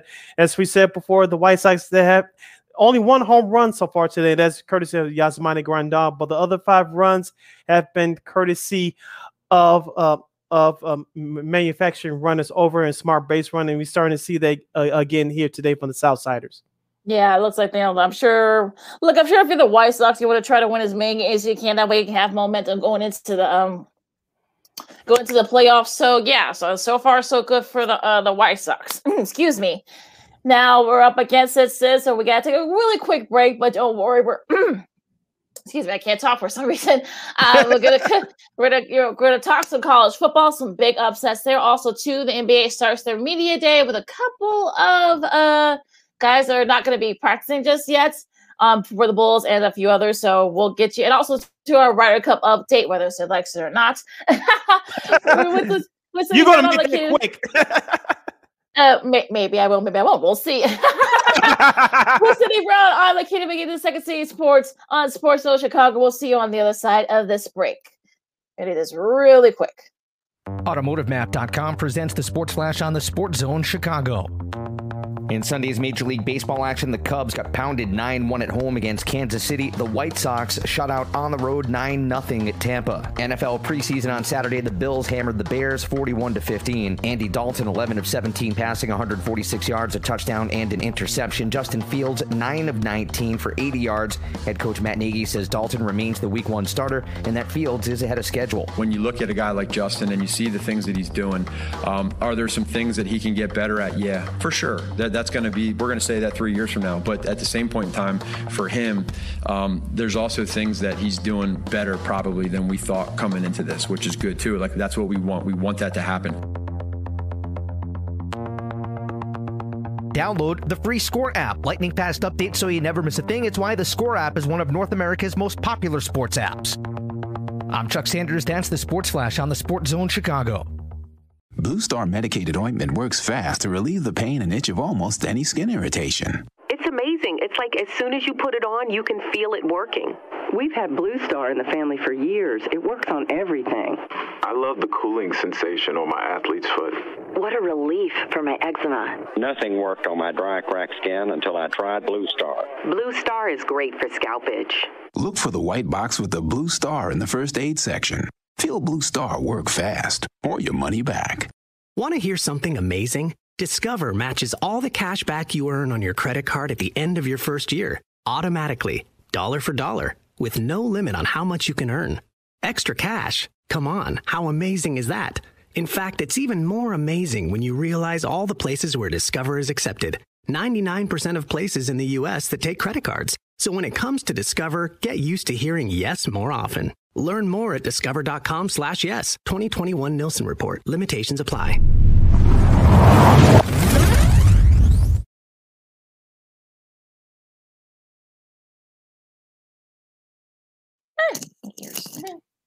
Welcome back to our last segment for this Monday edition of Second City Sports right here on Sports Zone Chicago, along with Lakina McGee. I am Sydney Brown. Lakina, let's review uh, uh, some of the key games from this past Saturday in the in week four from the world of college football. Starting right here in Chicago, it was number 12 Notre Dame over number 18 Wisconsin, 41 to 13.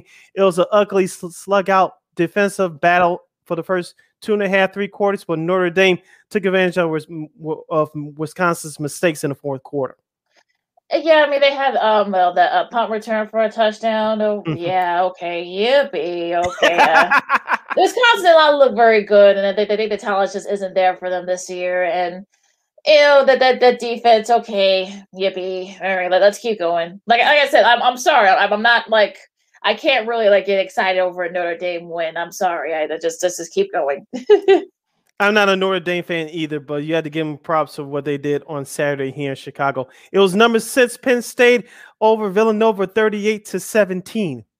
Yeah, nice showing for Penn State. You know, no letdown for them. And look, Villanova was actually a pretty good team from the FCS. Yes, I know people were people were calling, oh, wait, but Villanova's got a football team because they've been so successful in basketball. Yes, you all brought it up on Friday. yeah, I was they actually have a pretty good football team as well. The FCS. I think they've actually been to the finals a couple of t- uh, a few times in recent years. So, you know, they've got a uh, look. I mean.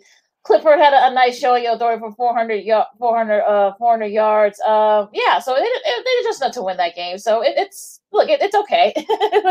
you, will take it if you're if you're Penn State. Mm-hmm. Um, okay. Yeah. Uh, go ahead, Sid. Sorry. Yeah, let's keep it in the Big Ten family. It was Northwestern 35, Ohio 6. Pat Fitzgerald and the boys get back on track. Yeah, I mean, I, I, like I said before on Friday, Ohio's kind of going through the motions. You know, Frank Solich retired. You know, they got a new staff, so they're kind of implementing that. They're 0 3, unfortunately, now. And look, Northwestern. Look, if you're if you're Northwestern, you'll take the win because you know you needed that win after some of the other losses that you've had this you have this so far in the first early weeks of the season. So. The Minnesota Golden Gophers were upset at home by Bowling Green by the score of 14 10. The Mighty Falcons of Bowling Green. Yes. Um, they were, uh, yeah, they were uh, favored, I guess, by like 30 and a half. You know, uh, the Gophers, I mean. Um, Mhm. That was the largest upset, you know, time for the largest upset. So if you took Bowling Green and the under, you had a pretty good Saturday. So yeah. yeah, but yeah, I'm sure PJ Fleck's going to be smarting over this one. So just a not a good loss for the Golden Gophers. Uh, in the Battle of Texas, it was the Longhorns over the Texas Tech Red Raiders, seventy to thirty-five. I definitely missed this one. Well, I mean, I thought it was a basketball score, but it wasn't. yeah, they score. Yeah, I mean, this is this. is, I think the last time they scored seventy was when Vince Young led them to the national championship. You know, over uh, Colorado, where uh, Joel. You know, here's a, a trivia for you. Joel Klatt was the quarterback for Colorado that that game, the Big Twelve championship game. Get the, you know, they got shellacked. Go on YouTube, look up the 05 Big 12 championship, 70 to 3. Good grief. Uh, but yeah, I mean, look, it's tech. I'm not going to say Texas is back. I'm not going to try to be funny about it. But look, I think if you're Texas, I think you'll you'll take the win, and if you're Sarkisian, I think you have a good showing as you get deeper and deeper into Big 12 play. Still undefeated out of the Big East, I still believe it was the Boston College Golden Eagles over the ACC. ACC now. Tells you where my head's in. It's still at being old school. It was Boston College 41-34 in overtime over the Missouri Tigers. Yeah, that was actually a pretty good game. I caught a little bit of, the, of that. So did and- I. I will say this about Boston College. I, I saw a stat. They haven't been undefeated this early since 2007. That was in Matt Ryan's the quarterback. It's Yes. been a long time. Yes, it has, and they've got they they play like they, they can run the ball. You know, Garwo the third. I mean, he can run the ball, so he might look. I'm, he's only a sophomore, so he might not. He might be a guy. I know, like a lot of Eagles fans are gonna be lobbying for him to get some Heisman consideration, but he still got over. He got over 100, over 400 uh, rushing yards this year. So, um, like I'm kind of like in that realm of you know, look, I think look BC and Wake Forest are undefeated in the uh, ACC, so you know, it's I'm I'm kind of like, wow, no one really saw that coming. Yeah, this next game took place in Dallas. Uh, it was number 16, the Arkansas Razorbacks. Uh, they get by number seven, Texas A&M 2010. Yeah, I mean, wow. I mean, I, I think look, Sam Pittman, who's a coach there, he's looking really good right now for uh, Arkansas. He had to wait like 30 years for his first head coaching job, and look at that. So. Yeah, but look, I mean, look, CJ Jefferson, who's their quarterback, you know, for Arkansas, you know, he's. I I have to say though, and look, I don't look. Arkansas has a tough one against uh, Georgia on Saturday, so we'll see if they're for real. But Mhm. I'm, I'm this, look, this should look. I, we'll see if Arkansas is for real. Yeah, speaking of Georgia, they they get by uh, their opponent number uh, by uh, um, by Vanderbilt 62 to nothing. So, like you said, Arkansas better be ready for next week because uh, it, Georgia, we all know that their physical team up front, especially on the offensive defensive lines. Arkansas is the same way, but they're growing, they're improving every week. So we'll see what happens there. Continuing with our review of college football week four from Saturday as you're listening to Second City Sports right here on Sports on Chicago. Sid Lakina here with you. Let's stay in the state of Illinois. Uh, Northern Illinois, the Huskies, they get by Maine by the score 41 to 14. But the final line, I not they didn't do so well. They, they lost to Purdue by the score of 13 to 9. Staying in the Big Ten, it was Maryland over Kent State 37 to 16. Uh, let's go out to the West Coast. San Diego State, they get by Towson 48 to 21. And number nine, Clemson, uh, they were upset by NC State by the score of 27 to 21 in two overtimes. Yeah, which breaks, I believe, a 34 game winning streak in the ACC. So, you know, I, I, look, I don't know if it's a talent there, that the talent just isn't there at the moment, or maybe because they're young, but it, it, it's just not there for them right now. And look, I think I'm sure a lot of Clemson fans are a little, you know, freaked out about because they're not used to being in this uh, this situation. Mhm. But again, I mean, like, I mean, I, I don't really know what what what to say about this. I mean, you know, look, give North, no, look, give the Wolf- the Wolfpack their due. I mean, I think this is the first time they what in 15 Yeah. years that they've won, they've been a, a ranked team in the ACC. So you know, good for them. And like I said, we'll we'll see how it goes for uh Clemson, but it's not looking good for them right now. From the Big House, was number 19, the Michigan Wolverines. They get by Rutgers by the score of 20 to 13. Yeah, yeah. I mean, look, I think I think Michigan made that a little more interesting than it needed to be. So, but uh, yeah, right. I mean, but mm, look, I think Michigan just did just enough to win it, and you know, it you'll, you'll take it if you're if you're uh, Jim Harbaugh because you know, look look Rutgers always given them a hard has given them a hard time the last couple of times they played, and you know, Greg Schiano's actually actually had them playing pretty well Rutgers, so I'm really mm-hmm. not surprised that you know it kind of got so wire like that. But Michigan did just enough to win that game. Their defense did so. Yeah, number 23 Auburn Tigers after losing at Happy Valley last Saturday night, they uh, they get back on track with a 34-20 four win over Georgia State. Speaking of a ba- basketball schools, it was Duke over Kansas in football 52 33. Go figure that one out. Let's go over to the West Coast. It was number 24, the UCLA, UCLA Bruins getting by Stanford 35 24. Yeah. Chip Kelly's back on the cool seat for the moment. Yeah. yeah, I think for UCLA, you needed that one after losing to Fresno State. So you really needed a win like that. Um, unfortunately, you know, for SC, I mean, you lose a tough one to Oregon State, you know, 45 27. And if you looked at the, at the Rose Bowl, uh, Sid, it did not, you know, that that place, like, like good grief. Number 11, the Florida Gators. They uh, they dominate the Tennessee Volunteers 38 to 14. And going back to the Big Ten in overtime, it was number 20, Michigan State. The Spartans, they get by the Nebraska Cornhuskers 23 20. yeah, they needed.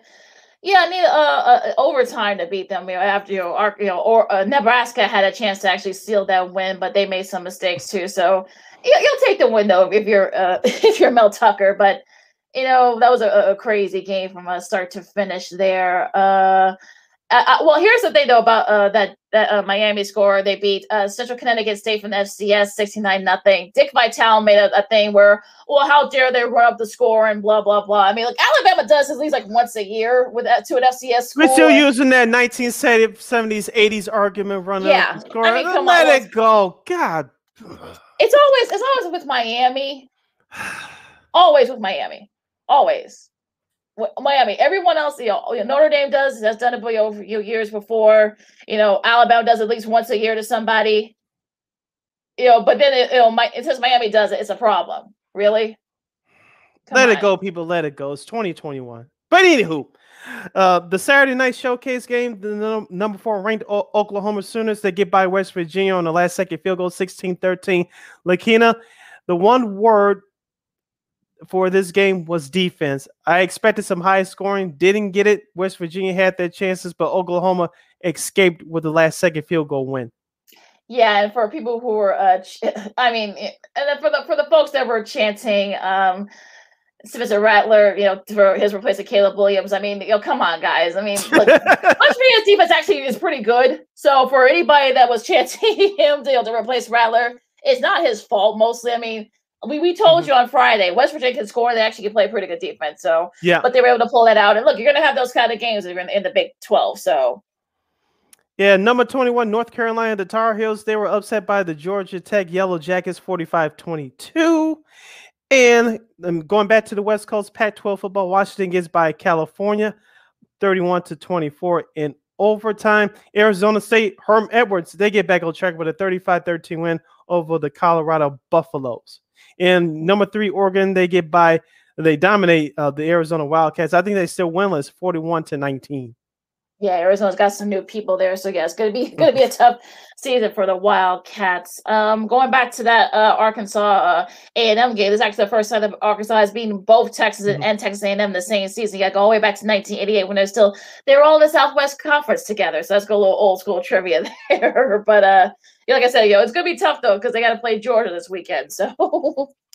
yeah, as we mentioned, every Friday uh, during our second segment of the show in our first hour for our hashtag football Friday around 12:30 or so. Lakina will give you her top games for uh, this week's action in the world of college football. You're listening to Second City Sports on Sports Zone Chicago, wrapping up today's show uh, in our last segment along with Lakina McGee. I am Cindy Brown. Lakina, uh, today is the media day for all 32 NBA teams uh, mm-hmm. across the country, including here in Chicago. Lakina, Kyrie Irving has um, didn't show up to media day. Uh, uh, you can go into more in depth than I am. I know he's his own man. Why he, he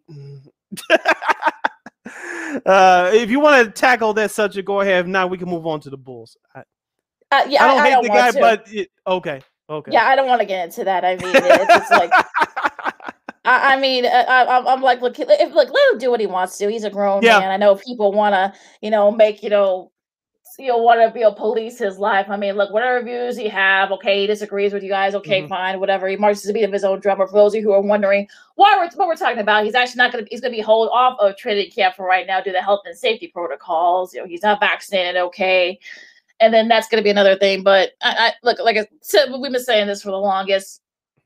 I, I don't know what else to say about what else. What can you say about Kyrie? I mean, it, it's it's sort of like okay. I mean, I'm, I'm not. I'm kind of at that point where I say where like I really don't care what. Look, they they're adults. They can do what they want.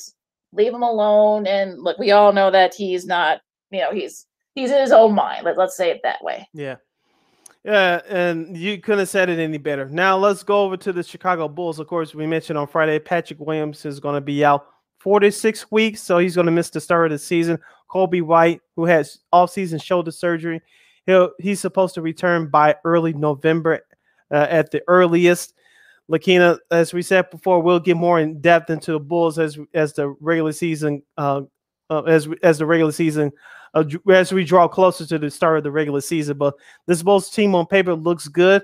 As we said before, uh, if we have any comments or quotations that we we see uh, out there, we'll give them to before we check up out of here at two o'clock. But as I said before, Lakina, looking at this Bulls team, just snap snapshot before preseason.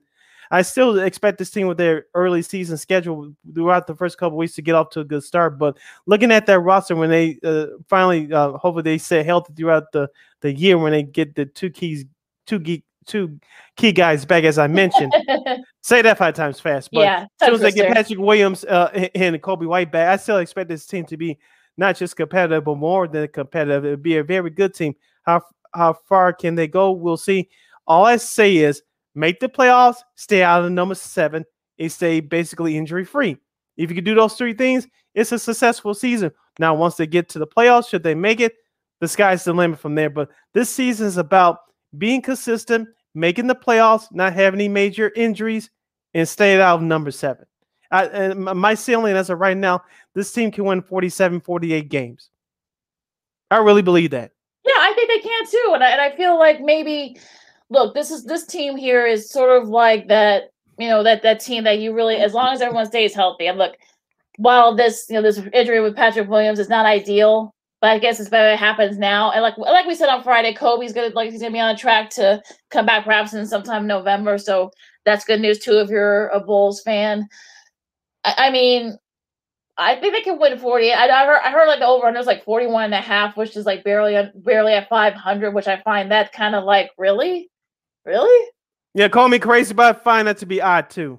Yeah, it is sort of odd, but uh, I, yeah, I think they can. I think they can win more. I think they can win about 45 to 48 games. Like that, I think that's their Mhm. ceiling. Yeah. I feel like they they've got the talent to do. it. They got the coaches that can do it. And I look, I think it's like, look, as long as everyone stays healthy for the most part, I think they can do it. They can finish as long as they can stay out of the um the top like as long as they stay stay like outside of the six, like say like the top six, they can you know perhaps maybe you know, stay away from the play in. They think they, that's a successful season for them.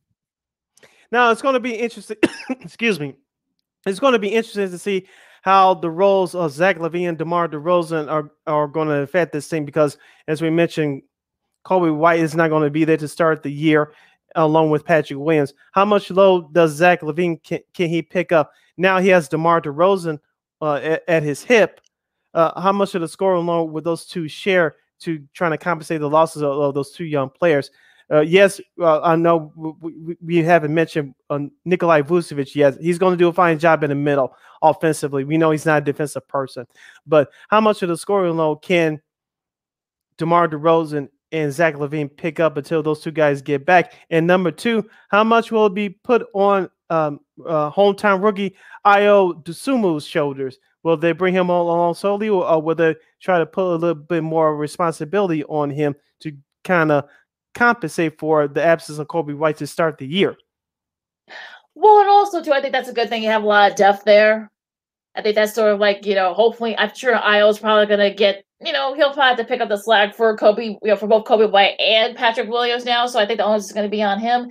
And also, if you're you know Zach LaVine, I think that's why it's a good thing you have you have Vucevic, and now you have DeRozan, now you have um, Lonzo Ball. I mean, you have someone there, you have guys that can kind of pick the slack for you. That the onus doesn't have to be on Mhm. him. So Mhm. I think that that's going to help him in his psyche. I know I saw uh, some quotes from from Arturas Karnisovas said he wants to keep Zach here. They want us, you know, he wants to stay here. So, you know, let's hopefully that maybe we can get a contract extension together. I know he's, yeah, I know he's, I know he's changed agencies and whatnot, but you know, Mhm. I think that's what you want to hear from one of your top, your that both you know your front office guy, your top players on the same page, which is great. So I, I think, look, I think this, I think the seal is there for the Bulls. I think Look, I, I don't think they're better. Look, no one's saying that they're better than the Bucks or the or the uh, defending champ, defending champions or the Nets. No one's saying that. what I am saying is that are they? I think they're better than. I think they're better than the Knicks. I think they're better than the Heat. I think they're right in that four to four to five range. That four, like three, four, and five range. Again, if everybody stays healthy. Yeah, a couple of other things too. I want to see how uh, Lonzo Ball will mesh with with the veterans, with Zach LaVine and DeMar DeRozan. I, I, I jokingly said that this could be Lob City 3.0 at the United Center. We'll we'll see what happens there. But I want to see how what kind of offices uh, office assistant that head coach Billy Donovan will run for uh, for this Bulls team. Now you have a, a reliable point guard, in Lonzo Ball. Uh, he's a facilitator. You, you don't need him, to score. He's he's a poor man's Jason Kidd. Uh, if you're open, he'll find you. And he's also improved his shot over the last couple of years. That's going to be a bonus. So he doesn't have to carry a team like he did with the Lakers before they brought in LeBron James or New Orleans when Zion Williamson, Williamson was missing all those games. So I, I want to see how what office assistant will this Bulls team have, and that starts with the head coach Billy Donovan. Yeah, and I think now that he has the personnel now, I think we'll Mhm. see how this offense looks under him. So it should be a, a fun one. Some other sort of like pre like camp sort of you know media day news. Zach uh, Zion Williamson, you know, had to have foot surgery, so he'll be back for the opener, but he's going to miss you know preseason training camp. So there already been issues going on with the Pelicans. So now with this this news with Zion, I think you know could be a long year in you know for the Pelicans. I think. Yeah, they don't. Uh, I think it's this is a second coach or third Yes, coach. Third, I second think it's coach, third. Well, second. I think second. Yeah. second coach. And so uh, if if the, the Pelicans want to keep Zion in New Orleans, uh, they got to have some stability in. But most importantly, they're gonna have have some better players around here. If they don't do that within the next couple of years, trust me, Zion's gonna be the first person out of there. So I don't know they got GM David Griffin. I know he tried to build a, a nice comparable roster. I know you have All Star Brandon Ingram there uh, from uh, Hills and All Star from a couple years ago. So he's a nice piece, but can you build the rest of the team around him in that competitive Western Conference? Yeah, that's going to be the million dollar question. There's Mr. Brown. Um, also, too, Devin Booker will miss the start of the, the, the Suns camp also because of protocols. Um, let's see. Oh, the NBA denies uh, Andrew Wiggins' vaccine exception request. I guess he was trying to say that oh, religious use religious as a Mhm. reason, but he's not religious, so you know. So uh, yeah, so he's kind of in a rock and a hard, a hard place there, and uh, also to another interesting thing that kind of made the rounds this morning. David Letterman, yes, that David Letterman apparently asked Kevin Durant. Hey, they bushy beard David Letterman. Hey, he looks like Passion of the Christ Yes, since he he's been on TV. yes, yes, and uh, apparently he asked you know Kevin Durant why they call him KD, and of course you know the video kind of does it justice. I, I don't know if this was a bit or I don't know if this is you know like you know I don't know if they were like pulling the people's legs here, but know of course you know KD, you know, you know Kevin Durant, KD. So it's just I don't like I said I think I think it might have been all been a bit. I, I don't think it was like I I, I David Letterman was a big sports fan, so I, I doubt he I, I doubt he didn't know why what why they call Kevin Durant KD, but you know, you never know. you never know with him. I think it may have just been a bit, but who knows? Um, you know, you got the you know, photos. I know they're starting to practice in Los Angeles for both the Clippers and the Lakers. So gonna be interesting to see how these those two teams sort of, you know, kind of look, you know, as we get into the you know preseason, the season coming up. You know, the Clippers are going to have the new arena coming within the, uh, the start Yeah. of the 2024-25 season. So, and Steve Ballmer, uh, uh, he's a three billionaire, three Yeah. billion dollar nair, and so they're going to Three uh, billion lead, dollar there. Uh, so uh, he they're going to lead. Of course, they share uh, uh, space with the Lakers in terms of basketball purposes for the Staples Center. They're going to build that. He he owns the forum, which I didn't know. He said owns Yeah, the he property of the forum, so they're going to build Yes, that new arena over it. So uh, it's a game changer for, for the city of Los Angeles. If you saw the blueprints for the uh, the arena, they look phenomenal. So it's, Yes. go- it's going to take a couple of years, you know, for it to build. But I think if you're a Clippers fan, and I know there actually are some out there now, well, especially with the team's recent success, the fact that you're going to have your own arena, you don't have to share with the Lakers anymore, which you've been since you got to got to Los Angeles. You're going to have your own arena now in a few years. Praise the Lord! If you're Frankie Muniz and Yeah. other you know famous Clippers uh, fans, other Clippers fans, famous and not famous, you're, you're feeling pretty good now. You're gonna have your own arena in a couple of years. Yeah, they've been sharing that uh, that Staples Center with the Lakers for the last 22 years. So uh, it's finally nice to, s- see them get their own home. They, they haven't had their own home since the LA Sports Arena, which looked like Big Mama's basement in that little light and it's dark. Yeah. Oh gosh, like a basement. yeah, that was a basement. It's crazy. Um, let's see what else. Um, ben Simmons is not reporting to training camp, but uh, we Well, told you that- that, that- it's not well, going to happen. yeah. Well, that that that whole thing is just crazy to me. Like, okay, and yeah, I guess like the the the the the, uh, the Sixers brass tried to go to California to try to visit Ben Simmons, but they told him don't. They told him don't bother. And you know that whole thing is just they're trying to trade him, but they still can't. They can't find any takers. It's just, it's just the whole thing is just a crazy soap opera. Yeah, like I said before, eventually he's going to get traded, but uh, he, he's got to play nice because uh, uh, sooner or later he's to going to get fined and he's to miss some money. And no player likes to have money taken out of their paycheck. So I think at what it's like like two hundred. Think like two hundred fifty six thousand. Two hundred fifty six thousand that for each you know each day or something like that. So that adds up pretty quickly. It adds up pretty quick. So I'm sure we'll be seeing him in camp soon. And also some NFL news. Um, the Panthers acquire C.J. Henderson from the Jacksonville Jaguars. They de- they definitely need some secondary help, especially with Jaycee Horn going to be going to be Mhm. gone for a while, maybe for the year. So you got a pretty good, you know, a a pretty good corner here, you know, from from uh, from a couple years ago for the for the Jags. So they need that desperately. Yes, they do. As Carolina is trying to make the playoffs for the first time in a few years. You're listening to Second City Sports on Sports Zone Chicago. Sila Keenan with you. A couple of minutes left in our last segment of uh, for this Monday edition. Lakina, the floor is yours. The Ryder Cup. Uh, take it away as I mute myself. oh, you mute yourself away, my friend. Uh, the US Team USA, Team USA just shellacked the Team Europe 19 to 9. I think that's one like the highest, you know, you know, the most one-sided victory for either side in years. Of, of course, a few years ago, uh, the US beat Europe. Uh, the Europe, you know, the Europe team beat the US pretty handily. Um, you know, since the centennial, since it was back, you know, back in you know 1979, they extended to all of Europe. You know, back then it was 1975. That was it was still you know Great Britain and Ireland. Um, Dustin Johnson had a nice showing too. He was five and five and zero in all his you know all his uh, foursomes and you know singles play. He won his singles play yesterday. Joined the likes of Arnold Palmer and you know also Francesco Molinari did a few years back for Europe and you know a couple other guys. So that was a, a nice showing for him. If you saw uh, Rory McIlroy's comments, you know you can see you can see the emotion and you know they just you know, unfortunately the Europe team just didn't really have it this year and I'm thinking that they may they may change some things because I think what I think what helped the U.S. was that a you know you had Steve Stricker as your captain. He grew up near Whistling Straits. He you know he grew up not too far from there. He's won a tournament there, so he knows that that course like the back of his hand.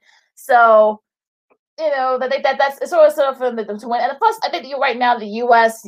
the U.S. actually has a better you know a better like group of players from start to finish. Although you know, you know Hovland got a, had a nice showing for Europe, and Wiesberger had a good showing for Europe in their first Ryder Cup. So um, you're going to be seeing more of those guys. And look, we may see Phil Mickelson in the next U.S. you know Team USA captain for in the Ryder Cup in a couple years in Rome. You know they're to be going to Rome for the first time. You know this is to be actually gonna be the third time they're to be in you know in, in a, a course outside of you know Great Britain and Ireland. So this is a this is probably a beautiful like golf course in Rome. So you know, it look it's a good showing for the U.S. And look, I'm sure Europe will try to find some things. You know, you may hear you know uh, Henrik Stenson or Lee Westwood, you know, made captain for the Europe team in a couple years. So yes, I'm done. Now you can mute yourself. Thank you very much. uh, the, that's going to put a cap on today's show right here on Sports Zone Chicago, Second City Sports City, Lakina with you. We are with you every Monday and every Friday from noon to 2 p.m. Central Standard Time, right here on Sports Zone Chicago. Make a note of it. We follow Sean and Maya in the morning every Monday and every Friday. So you can catch us immediately following Sean and Maya in the morning every Monday and every Friday, noon to 2 p.m. Central Standard Time, right here on Sports Zone Chicago. Uh, you can follow yours truly on the Twitter and the IG at SidKid80. Once again, at SidKid80. That's S I D K I D 80. S I D K I D 80. See, I told you so. I was going to keep the Ryder Cup short and sweet. So when I did, and Yes, I did, did. You, can follow me at Keenan McGee on the Twitter and at Keenan underscore McGee on the IG. And you can download that Sports Zone Chicago app wherever you get your apps. That's the Apple iTunes Store or Google Play, wherever you uh, get download your apps. Make sure it says Sports Zone Chicago. You can catch our shows live, or you can catch any of our previous shows. Uh, You can watch them or listen to them on that Sports Zone Chicago app. Speaking of Sports Zone Chicago, make sure you follow Sports Zone Chicago on all social media platforms. That's Facebook, Twitter, Instagram, and YouTube. Once again, at Sports Zone Chicago, Facebook, Twitter, Instagram, and YouTube and you want to listen to the audio version of this podcast, you can do so by subscribing to War on Anchor. We're available on all podcast platforms, including the iHeartRadio app. Make sure you type in those search engine boxes W A R on Anchor, W A R R on Anchor. And you can follow the guys at War Media at W A R R Media. That's Facebook, Twitter, Instagram, and YouTube. Once again, at War Media. That's Facebook, Twitter, Instagram, and YouTube. Thank you very much for your support. Like, share, subscribe, subscribe, subscribe, and tell your friends. And close it out. All right, you know, I know it's a little warm out there, but it's gonna it's gonna be up and down there, so it's gonna you know the weather's gonna be a little crazy as it usually is this time of year. So uh, dress accordingly. If you're not gonna if you're not gonna get the vaccine, wash your hands and you know just be safe out there and be good to each other. For said, I'm Lakean. This is Second City Sports on Sports on Chicago, and we'll see you Friday. Go Sox. Holla.